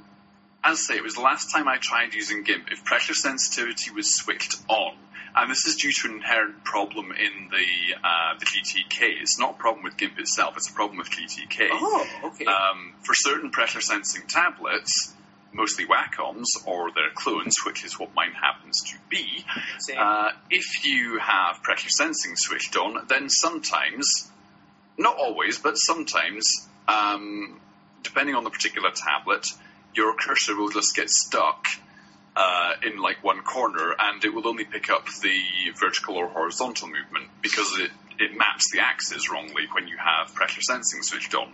So it just sits there and is like, "Brrr." yeah, I got that before, Oh boy. and I got it when I was That- using it in After Effects. That or the other thing that will happen is you'll just get, you know, you'll be able to move you, you'll move your stylus over the whole area of the tablet, but your cursor will only move in like one tiny little square. It's like, how am I supposed to do anything with this? Yeah, it has that. And it's literally just someone just needs to fix GTK and it would be fine, but no one has bothered. No, everyone's just like, no, that's not really a priority, you know. And it's like, I mean- yes, it is. Kind. I mean, I don't know because I, I used it mostly on Ubuntu, so it didn't have that much of a problem. But when it came to Windows, yeah, it did have that kind of glitch. Hmm. Well, it's it's a drawing program. There's a thousand and one apps out there, so I mean, find what you're comfortable with. With me, I'm an Illustrator guy. I, I don't know what to say. I've been brought up with Illustrator. I like Illustrator. Some of my drawings have been with Illustrator, and right now using CS1 is no fun. I was brought up with GIMP actually. I, I started with I started with Paint.net, and then I was like, uh, okay. And then like after a while, I was like, let's try GIMP. I hated GIMP when it started, but I had to grow on it because in Ubuntu, that's the only damn thing you can use. True, true. Uh, but mo- moving on, um, I noticed here that you have a fanfic page, and you say you did write some fanfics, right? mm-hmm. So, still doing more uh, writing? Yes, yes. Still actively writing. Currently, I have. Oh. I'm just making a mental checklist of how many fics I currently have that in writing. I've got. let's see, uh, one, two. I think I currently have about five or six stories that I am actively working on currently. Mm. Uh, one of those is the sequel to the main one I have on FimFic, which is the the one that I wrote that is finished is Sketchy Salad Symphony. The one that I'm currently wor- actively working on is Sketchy Salad Serenata, which is its sequel. Um, I have two projects I'm actively working on with my fellow writer from Ask Britannia, both of which are Britannia themed. I have a third one I started recently, which is a um, it's featuring a character of a friend of mine who's also from the Ask Britannia team, and I also have another one which is a story I began writing based on a character I conceptualized a week while back. Ah. So I'm keeping busy there. Mm, so the the thing I'm seeing here is your last update was July 20th of July. So I can't wait to see more of it because hmm, because like I told James, I read some of his fic and it was really good. And seeing here that you have uh, Octavia, Luna, Celestia, and OC, this will be interesting. Yeah. Um, I mean, this is the thing. Celestia and Luna play. They don't play a major part in those stories, but they're definitely a part of them. Their their influence is definitely felt. And I have to say, the princesses are probably my favorite characters to write after the main characters that are in those stories. I absolutely love exploring their relationship and the the way you know the way they play off each other, their the dynamics of their relationship, the way they relate to other ponies and so forth. I absolutely love writing them. Hmm, okay. Well, I I have to take a read because I read James and I'm reading a few fics right now and looking at this, I do love the Octavias. Thankfully, Yes. you did read the, the one fanfic that I am actually very proud of. Uh, but not, not, you didn't read Claro de Luna yet, right? Not yet. I, I'm just reading one thing at a time and the Luna, what was it again? Uh, Claro Claro de de Luna. Yeah, I, I, I'm going to read that one next, I think, because, well, it has Luna and it has Octavia. And I Speaking think I of think I Octavia, know where I think I know where the title came from. I was going to say, course. speaking of Octavia, something I have to mention here, because this is another special little thing, is that when James was heading back to Spain, he actually had made a papercraft Octavia, and he was like, she will not survive the trip if I take her back to Spain on my plane and so forth. He was like, so would you look after her? And so I said I would. So I actually have still a, a little papercraft Octavia sat on my windowsill, oh, oh. which, which, which James I- I- together. I am so happy you still keep that and you take care of that because it, it literally I had no space left on my luggage and I am like, who is going to be better with who, eh, who is she going to be better with than with with Sketchy because he likes Octavia so Exactly. much. So Yes. there you have it. hmm I'm pretty sure you didn't know what, what was what I, was I going to pull out uh, pull out of the box when when I took it to Yeah, I was like, what has he got here? And then when you brought out that, I was like, Oh yeah. I just love that anticipation. That's the second time I do it because I open the. Bo- it's a Yu-Gi-Oh metal box. it's good. It's sturdy for when bringing very fragile stuff. Yep. So people have no idea what I'm going to pull out.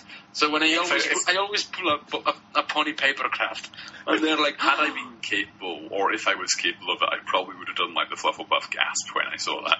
you know, little thing. But I can't do it. There's, there's one of the guys on the one of the girls on the Ask Britannia team though. She does a perfect rendition of it. Uh, Beth. She just she can do it every time. It's brilliant. It's sometimes we'll just be there talking to them. We'll just like, would you make me some breakfast? And she'll just go.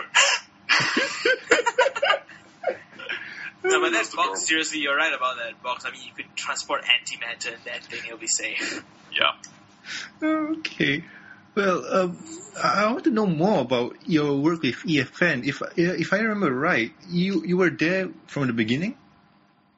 Yeah, I was actually I was around with EFN before EFN was actually a thing. Because this is the thing, Everfree Network started off as Everfree Radio, and that was quite a few years back. It was like roughly around the beginning of season two, I think, that they started. I can't remember the exact time, but it started out as kind of a bit of a a slightly sillier thing actually initially. They were just like, you know, we we should put together a podcast and like, you know, we should do something that's a bit more and I say it was a, it had slightly silly beginnings, but nevertheless, the aim with it was, you know, let's put together something that's a bit more thought out and a bit more professional than some of the other stuff that's out there currently. Because their thought at the time was, you know, some of the stuff that's out there at the moment is maybe not all that good, um, or is, you know, is it, there's nothing there for the folks who are maybe after something that's a bit more, I don't know, mature or grown up. I mean, I, I hesitate to use either term, but I mean, it's still the sort of thing that went into it. So, um, they started putting together ideas and so forth, and then I was approached by uh, One Trick. She was like, um, "Would you like to be our first interviewee for the initial podcast?" I was like, "Sure." So the very first Everfree Radio podcast, if you go all the way back to the very, very first one, their special guest is none other than myself. Um, where it went from there afterwards, it was a case of as they started building up in terms of content and so forth, and they started wanting to have like regular streams. I had already at the time been doing a regular stream. Well, I say I say regular. It was basically a case of every so often I would just like, you know, right, I'm just going to stream me playing songs for a while. And then after a while, they were like, uh, "Would you actually like to make your stream a regular thing on our site because you will get more exposure that way, and also that will help us?" So I was like, "Sure." So, all things considered, I was probably the very first actual regular program that got broadcast on Everfree Network right back when it was still Everfree Radio, and then when it was making its transition to becoming a more all-encompassing thing. Um, my show is probably, I'd say, the longest running one they have, which has been there almost from the very beginning, and I don't think I've ever missed more than one or two weeks at a time where I've not done a show, and it's either been because of illness or work or going to a con. Ah, that, that sounds awesome. And Yeah. I, I do remember um, Final Draft being on and telling us that he started out during the beginning of season two after Luna Eclipsed and saying that we should do our own show and let's do it and doing it. Yep, that was pretty much how it went down. I also remember that one of the intentions behind the creation of Everfree Network was that so they could give good coverage of pony conventions for those who couldn't go. Like they could either Yeah, stream was- it or record it and later post it on YouTube. Yeah, that was something that kind of happened along the way. I think it was an idea that was formed along the way. It was like, you know, we should also see about if we could if we could do this. You know, it was a it was a case of the more technical minded people among Everfree network were like, you know, could you know would we be able to do this? How would we go about doing this? How much would it cost? And then when they, you know, they took a look at it and they're like, you know, we could do this. We could actually go and we could do this. We could we could stream these cons and provide coverage to people who are at home and haven't been able to go. So I think the very first time they did that was uh, one of the earlier BronyCons. I don't remember exactly. It was either BronyCon or It Every was- Northwest was the first one they streamed. No, it was BronyCon January 2012 when That uh, was the it, guests the guests were Nicole Oliver, Andrea Libman, and Ashley Ball. Oh, Yeah, they were yeah. streaming that one for the first time. BronyCon New York. Yeah. This was with, if I remember right, hosting the panel was Final Draft, Apple Cider, and Chef Sandy. Yeah, correct. Yes. They were the three hosts in the panel. Yeah, this is one that he look, was looking for trouble because he said he did that line where someone asked who's best pony. Oh, yeah. yeah, Uh, like, we cleared this at the beginning. Twilight Sparkle is best pony. Was it that one? Yeah. No, I that believe one. so. That one was um. Uh, That I was do a have to winter. s- That was a winter BronyCon. I remember. really, yeah, I thought that one was BronyCon um the second one. The what was it? Uh, there's the Winter BronyCon with the uh, Bronyville. I thought that was was the other one, the BronyCon Fire. That was Yeah, uh, BronyCon, was uh, just- BronyCon that was the Summer second BronyCon 2012. they streamed, I think. Yeah, Yeah, that was the that second was BronyCon BronyCon they streamed where it got nicknamed BronyCon. Mm. No, but still, uh, you you were there from the beginning, and that sounds awesome. Yeah, for it's, the people who it's are been an, it's been quite a trip seeing how over time it's grown from being just a group of maybe like seven or eight people. It's grown over time, and now there's I think there's somewhere in the region of fifty people are either involved directly or indirectly with Everfree network, either in terms of them being people who are staff or editors or contributors or you know various other roles. There's so many people involved in it now. I mean, I, I used to know everyone that was involved with Everfree network, you know, on a fairly personal level, and I still know like a good number of the main staff. I know, I know Draft reasonably well. I know One Trick quite well because I've been friends. With, I was. This is the thing. It was because of One Trick that I got involved with Everfree network because I knew her quite well, well before every ever became a thing. She was one of the first people that I connected with in the fandom. Uh, Um, One trick. basically, I mean, this is the thing. I, I knew One Trick before she was One Trick, basically, because she used to go by her, her primary uh, nickname that she went on on the chat Networks was actually Octavia, because she related with that pony quite well. Um, so I, I got to know her when that was still her primary name that she was known by, and then she came up with the One Trick identity and made more use of that. But I knew her before she even was doing that, so that's going back quite a long way.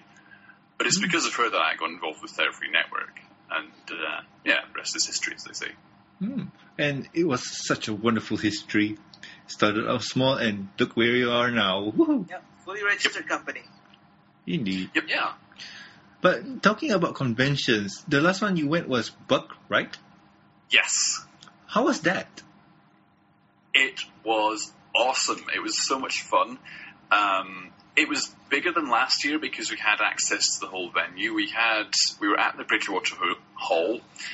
Last time we'd been there, they'd been renovating the main auditorium, so we didn't have access to all the facilities available. This year, of course, the renovations were complete, so we had access to the main auditorium, which is absolutely huge. Um, you can fit. I think uh, our capacity for Buck was a maximum of somewhere around 1500 or 1600. It may have been so, and I think the actual number of attendees was around 1,100 and something. So Ah. there were a lot of people there this year, almost double what we'd had last year. Oh, that's cool. So there were loads and loads of people. Um, I had a lot of fun. I was uh, a guest again. I performed at the, the Luna Eclipsed, which was their uh, their concert thing during the con. Um, I didn't perform during the Summer Sun celebration. That was like the, the big concert before the con, and that was really amazing. Um, quite the Yeah, that was like huge. I looked at that. I looked, saw the videos from it, and it was like, I thought they were having like, I thought they had some big, huge sponsor from some beer company or something, but no, it was all theirs. Yeah, yeah, that was it. Was all paid for by uh, by uh, con funds. But uh, yeah, we had uh, the Summer Sun celebration. That was fantastic. There was the con itself, which was a lot of fun, I'd say, and it was greatly facilitated by having a larger venue to hold it in. Um, I was on a number of panels. I was on a writers panel. I was on a musicians panel. Uh, I was on a panel for the Tumblr.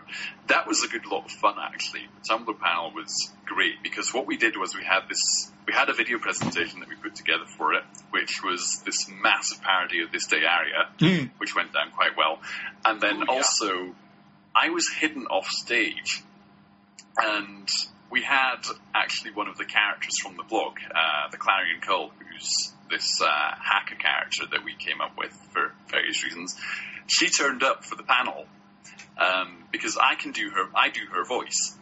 So she turned up um, with her picture appearing on the screen, and then her voice coming on and just being all like, Hello.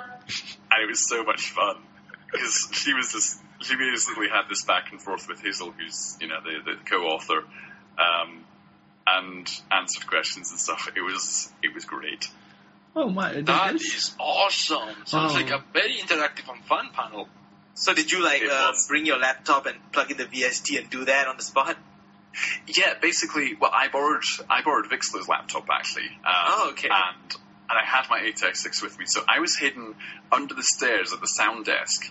So I had my uh, my sound card, my mic, and I plugged that into the laptop, and then the output from the sound card went into the you know the actual mixing desk.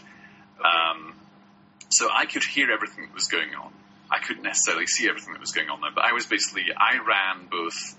I made Clarion's face appear, made her expression change, and I also obviously provided her voice. Mm. Thinking about coming to Malaysia anytime soon? I don't have any plans to, unfortunately. That would require me to have time and money, and unfortunately, all I have at the moment is a lot of time and not a lot of money. You know what? Then we we should just collect the money and go to Buck next year. Buck. I'm gonna I'm gonna try and be on Buck next year. Uh, Sketchy, you have to get get me in touch with the guys who do the panels because I wanna try and do something like uh, Speed uh, drawing. movie. No, it's like movie references in MLP and kind of like joining it with uh, movie slate and talk about you know all the what? movie references that have been in, in MLP. What? Yeah, James, if you come up with a good panel idea like that or something similar, if you can come up with something good that people would want to see and you put that forward to them, then they will take that on board and they will consider that. Because if you have a good idea of something that people would like to see, then they will most likely happily invite you to come and do that. In what, uh, what what do I have to do to prepare to to prepare that uh, for that? Because it's like, do I have to write a paper, a PF, uh, a Basically, PowerPoint just- presentation? just put together like um, a short description of what you'd want to do and like send that on to Saturn or someone and let them know, you know, let them know your ideas. Um, and if they like it, then I say, they'll probably just say, yeah, we would like you to come and do that. But I mean, I'll put it this way: if you put together um, just like a short description of what you'd want to do and like the main points of what you'd be doing with it, um, and then either toss that over to me or I think you actually have Saturn on your contact list, do you not? I do because I I, I, Yeah. I got it after the Just- Callisti three. Uh, yeah, just stream. pester him then. just pester him with your ideas. no, Seriously, he, he, he doesn't mind being okay. No, he won't. Saturn doesn't mind this sort of stuff. He likes being No, I pestered know, I with that thing. You know what, I'm being silly. I'm being silly. I will. I will write a paper. I will put down a document saying the ideas and the and the themes and more or less the time that it will take, like you know, presentation, Q and A section, uh, how it will tie with the Tumblr pony stuff, and then Yeah. uh, present it to him. Yeah. You, you know That's what, what Dan? do. We, we should do that. We should do that. And go to Buck as how to start a podcast within 30 minutes. It can be like we uh, today we talk about modern movie references. Dr. James Cork, PhD, on the line with us. Dr. James, welcome to the show. No, I'm, I'm being serious. I'm being serious. You, you know, we've done this for almost a year now, and if I'm right, Buck will be next year around the same time when it happened, and we will be around two and more, a half years maybe. So we Yeah, could two and a half possibly. So we could possibly do that. Like how to successfully do a podcast for two and a half years without being popular. Yeah. I agree. Is It's a great. still considered successful? well, we're still alive, and we got James Cork and Sketchy Sounds on, so I guess we're okay. You say that like- You know, you, you say my name like I am some sort of like in, important like guy, and I'm like I'm not, not, nobody. You're I- very important to us. I am super tiny, small, insignificant, but I do my best to try and You're get bigger. important See, that's James, what matters. Through your friends, so that's what Aw. matters. That is true. That's what We're my your mother friends. says, or at least what she used to say. She doesn't say that anymore. Anyway, We're your friends. We don't care. You came in 50th place. wow, did you just did you just quote MLP to me? yep, I did. I think you did. Wow, oh boys. You've been applejacked. I love Applejack. oh, uh, She's great. yeah. She's second best pony. If I remember right, Kitsune. Right, right. I like that. Oh, boy. If I remember, Kitsune said that Applejack was his favorite and Rarity was worst pony. No, uh, he's a, he, he's uh, he's a joker. He actually likes both of them. Uh, he likes both Applejack and Rarity, but because I am such a Rarity fanboy, he he pokes fun at me all the time, like saying, "No, Rarity, she's like Cthulhu with hideous with tentacles coming out of her face." And I was like, "Ah, I'm gonna kill you." Yeah, right now Kitsune's listening to this and he's like, James, you're gonna get it. Oh, I, I wish I could just get him on because you you guys meant are really awesome. I'm going to show you pictures of Rarity getting trashed. I'm gonna have- I'm gonna tap her. And I'm like, oh no, please, I enjoy those pictures way too much. Then show them to me. uh, but no, but, but it's true. Oh, bye. Uh, I, I think we're running a bit too long. And if I remember right, Sketchy, you have a party, right? Ah, well, it's not so much a party, but I do have guests. Uh, okay, so uh, if we got nothing more, we, we Hosting sh- a house party? No, I just have guests round, you know, friends. I'm socializing.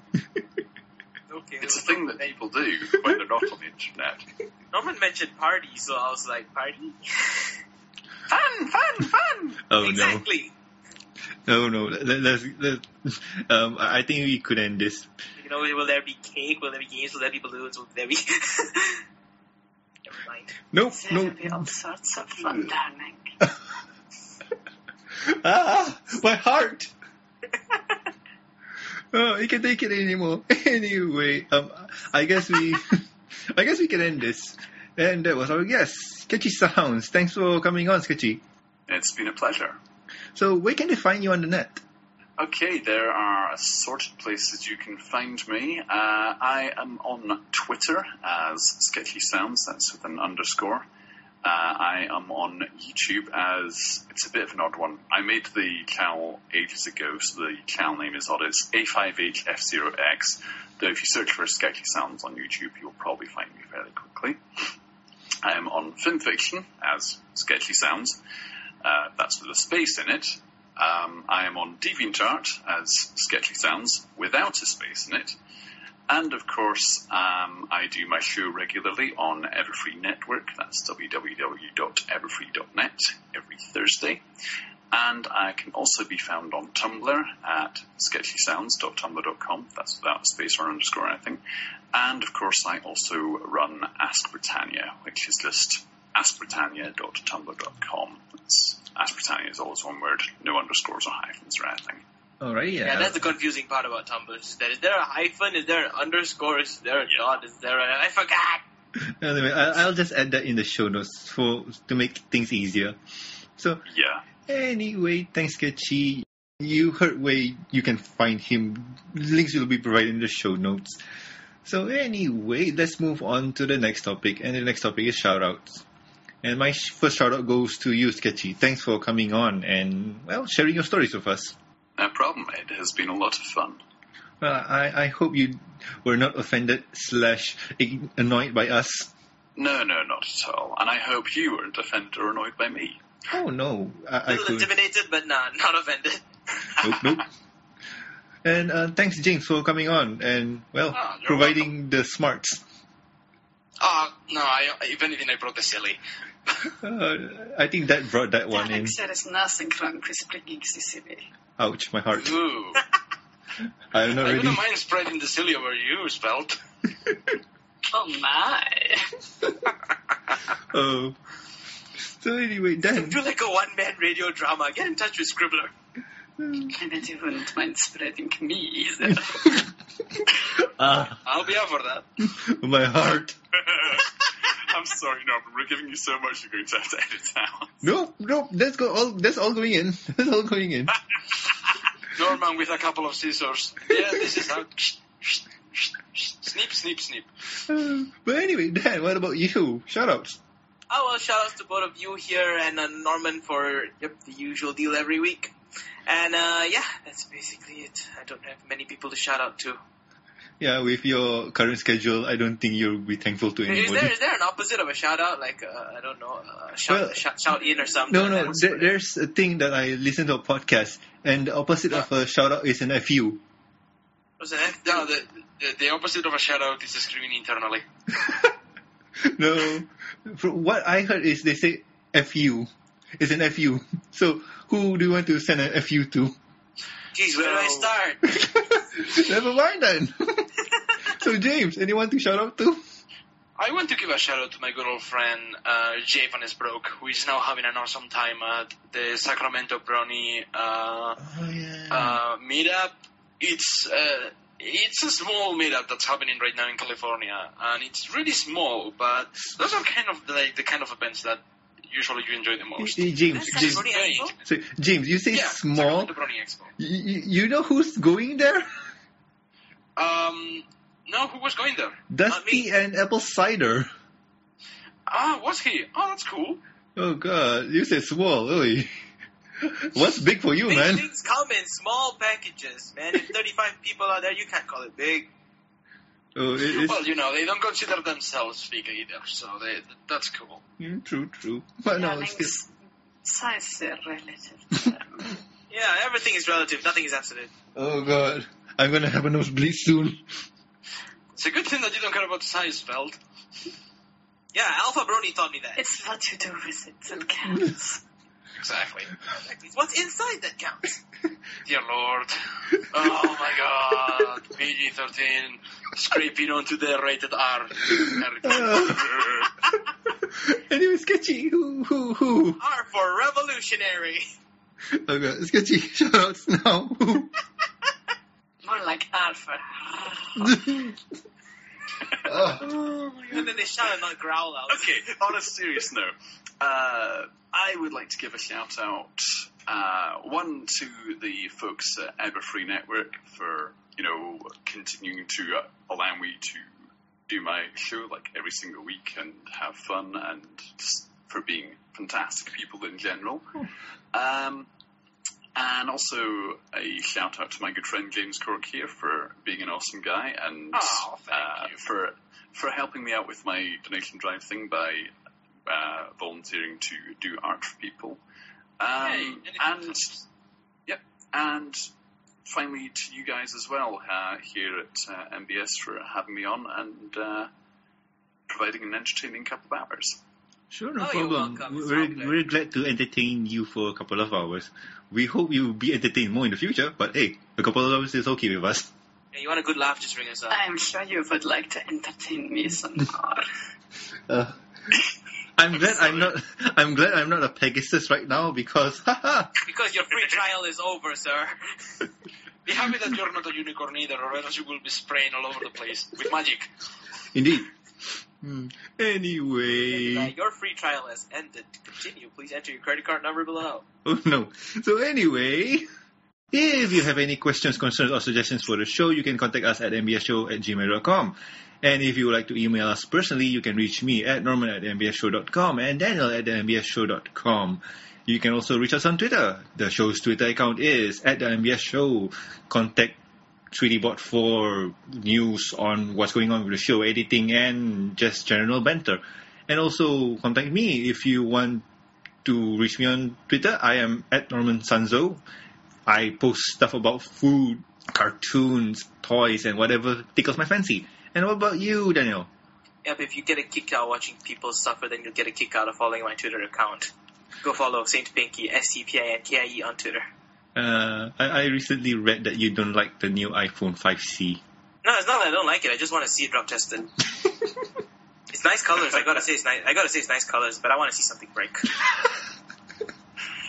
see, it's been it's been ages since I last smashed something. Oh boy. Like, if someone buy me an iPhone Wow. 5C to smash, Oh no. Anyway, James, what, what about you? You you have the tweeters, right? Uh, you can find me on Twitter at James Cork all together. No, James lower dash Cork uh, on Twitter. You can find me on jamescork.deviantart.com, and you can feel free to check my Tumblr pony uh, uh, blog askmovieslate.tumblr.com. I'll add that in the show notes. And if I remember right, your sketchy sound is at sketchy sounds, right? Yes, sketchy underscore sounds. Uh, so that's sketchy sounds with an underscore in it is my Twitter. The- Um, in- and I'm also on Tumblr as well. And I- I- various places. It's I- on the show notes. Okay, I'll add the show notes. It's basically sketchy underscore sounds, and underscore is the underline spacebar that Dan doesn't like. Yes. yes. So anyway, and also please subscribe and rate us on iTunes and Stitcher Radio, and also like our Facebook page. Links will be provided in the show notes. and let's petition Microsoft to remove the underscore button from the keyboard. Oh no, they won't. anyway, I have been Norman Sanzo, I've been Daniel Anthony. I have been James Cork.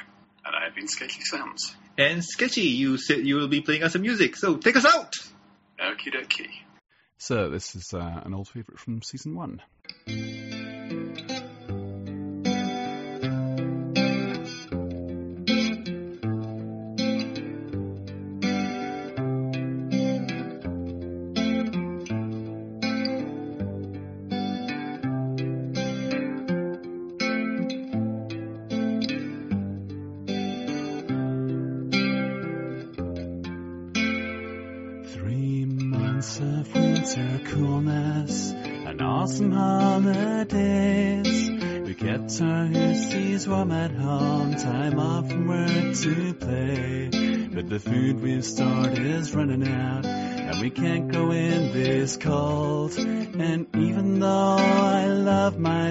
This fashion's getting old.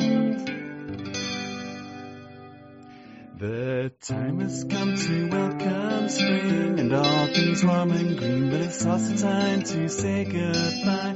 This winter we must clean. How can I help you, you see? What does every pony do? How will I fit in without magic? I haven't got a clue.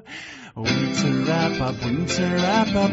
Let's finish our holiday cheer. Winter wrap up, winter wrap up. Cause tomorrow spring is here. Cause tomorrow spring is here. Bringing home the southern birds. A Pegasus job begins. Clearing all the gloomy skies to let the sun shine in. Move the clouds and we melt the white snow. When the sun comes up, it's warmth and beauty will glow. Winter wrap up, winter wrap up. Let's finish our holiday cheer. Winter wrap up, winter wrap up. Cause tomorrow spring is here. Winter wrap up, winter wrap up. Cause tomorrow spring is here. Cause tomorrow spring is here. Little critters hibernate under the snow and ice. We wake up all the sleepy heads so quietly and nice. We help them gather up their food, fix their homes below. We welcome back the southern birds so the families can grow. Winter, winter wrap wrap up, winter wrap up. Let's finish our holiday cheer. Winter wrap up, winter wrap up. tomorrow spring is here. Winter wrap up, winter wrap up. 'Cause tomorrow spring is here. 'Cause tomorrow spring is here. No easy task to clear the ground. Plant our tiny seeds with proper care and sunshine. Everyone it feeds. Apples, carrots, celery stalks, cauliflowers too. We must work so very hard. It's just so to do. Winter wrap up, winter wrap up. Let's finish our holiday cheer. Winter wrap up, winter wrap up. 'Cause tomorrow spring is here. Winter wrap up, winter wrap up. 'Cause tomorrow spring is here. 'Cause tomorrow spring is here. Now that I know what they all do, I have to find my place. Now with all of my heart, tough task ahead I face. How will I do without my magic? Have the earth pony away? I wanna belong, so I must do my best today. Do my best today.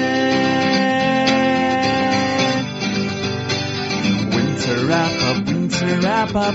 Let's finish our holiday cheer. Winter wrap up, winter wrap up. 'Cause tomorrow spring is here. Winter wrap up, winter wrap up. 'Cause tomorrow spring is here. 'Cause tomorrow spring is here. 'Cause tomorrow spring is here.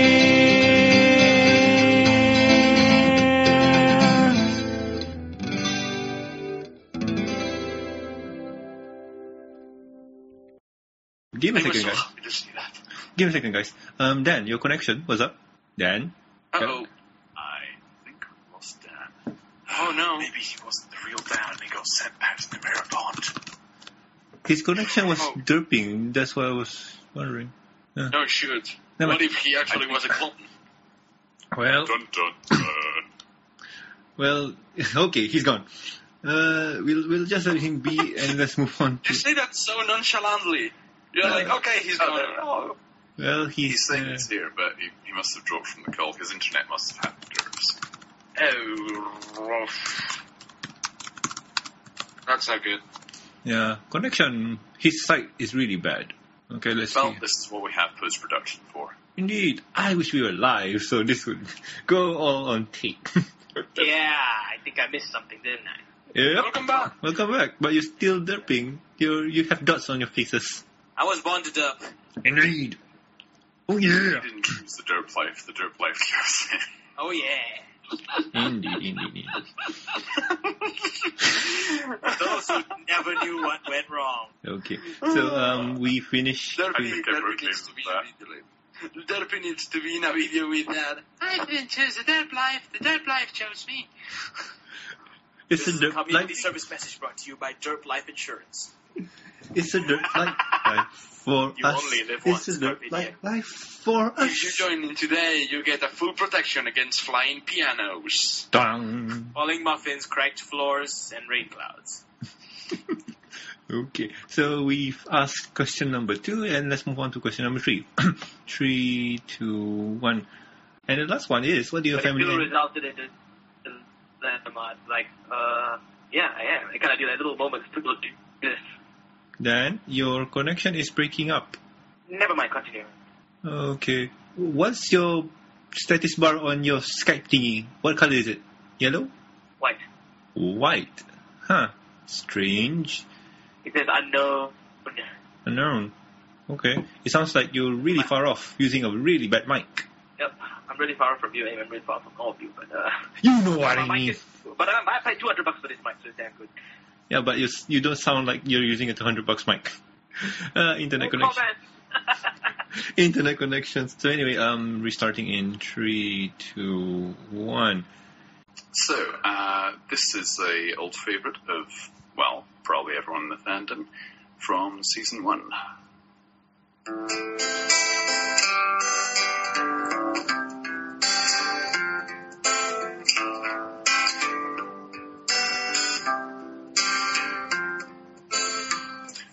Hang on a sec.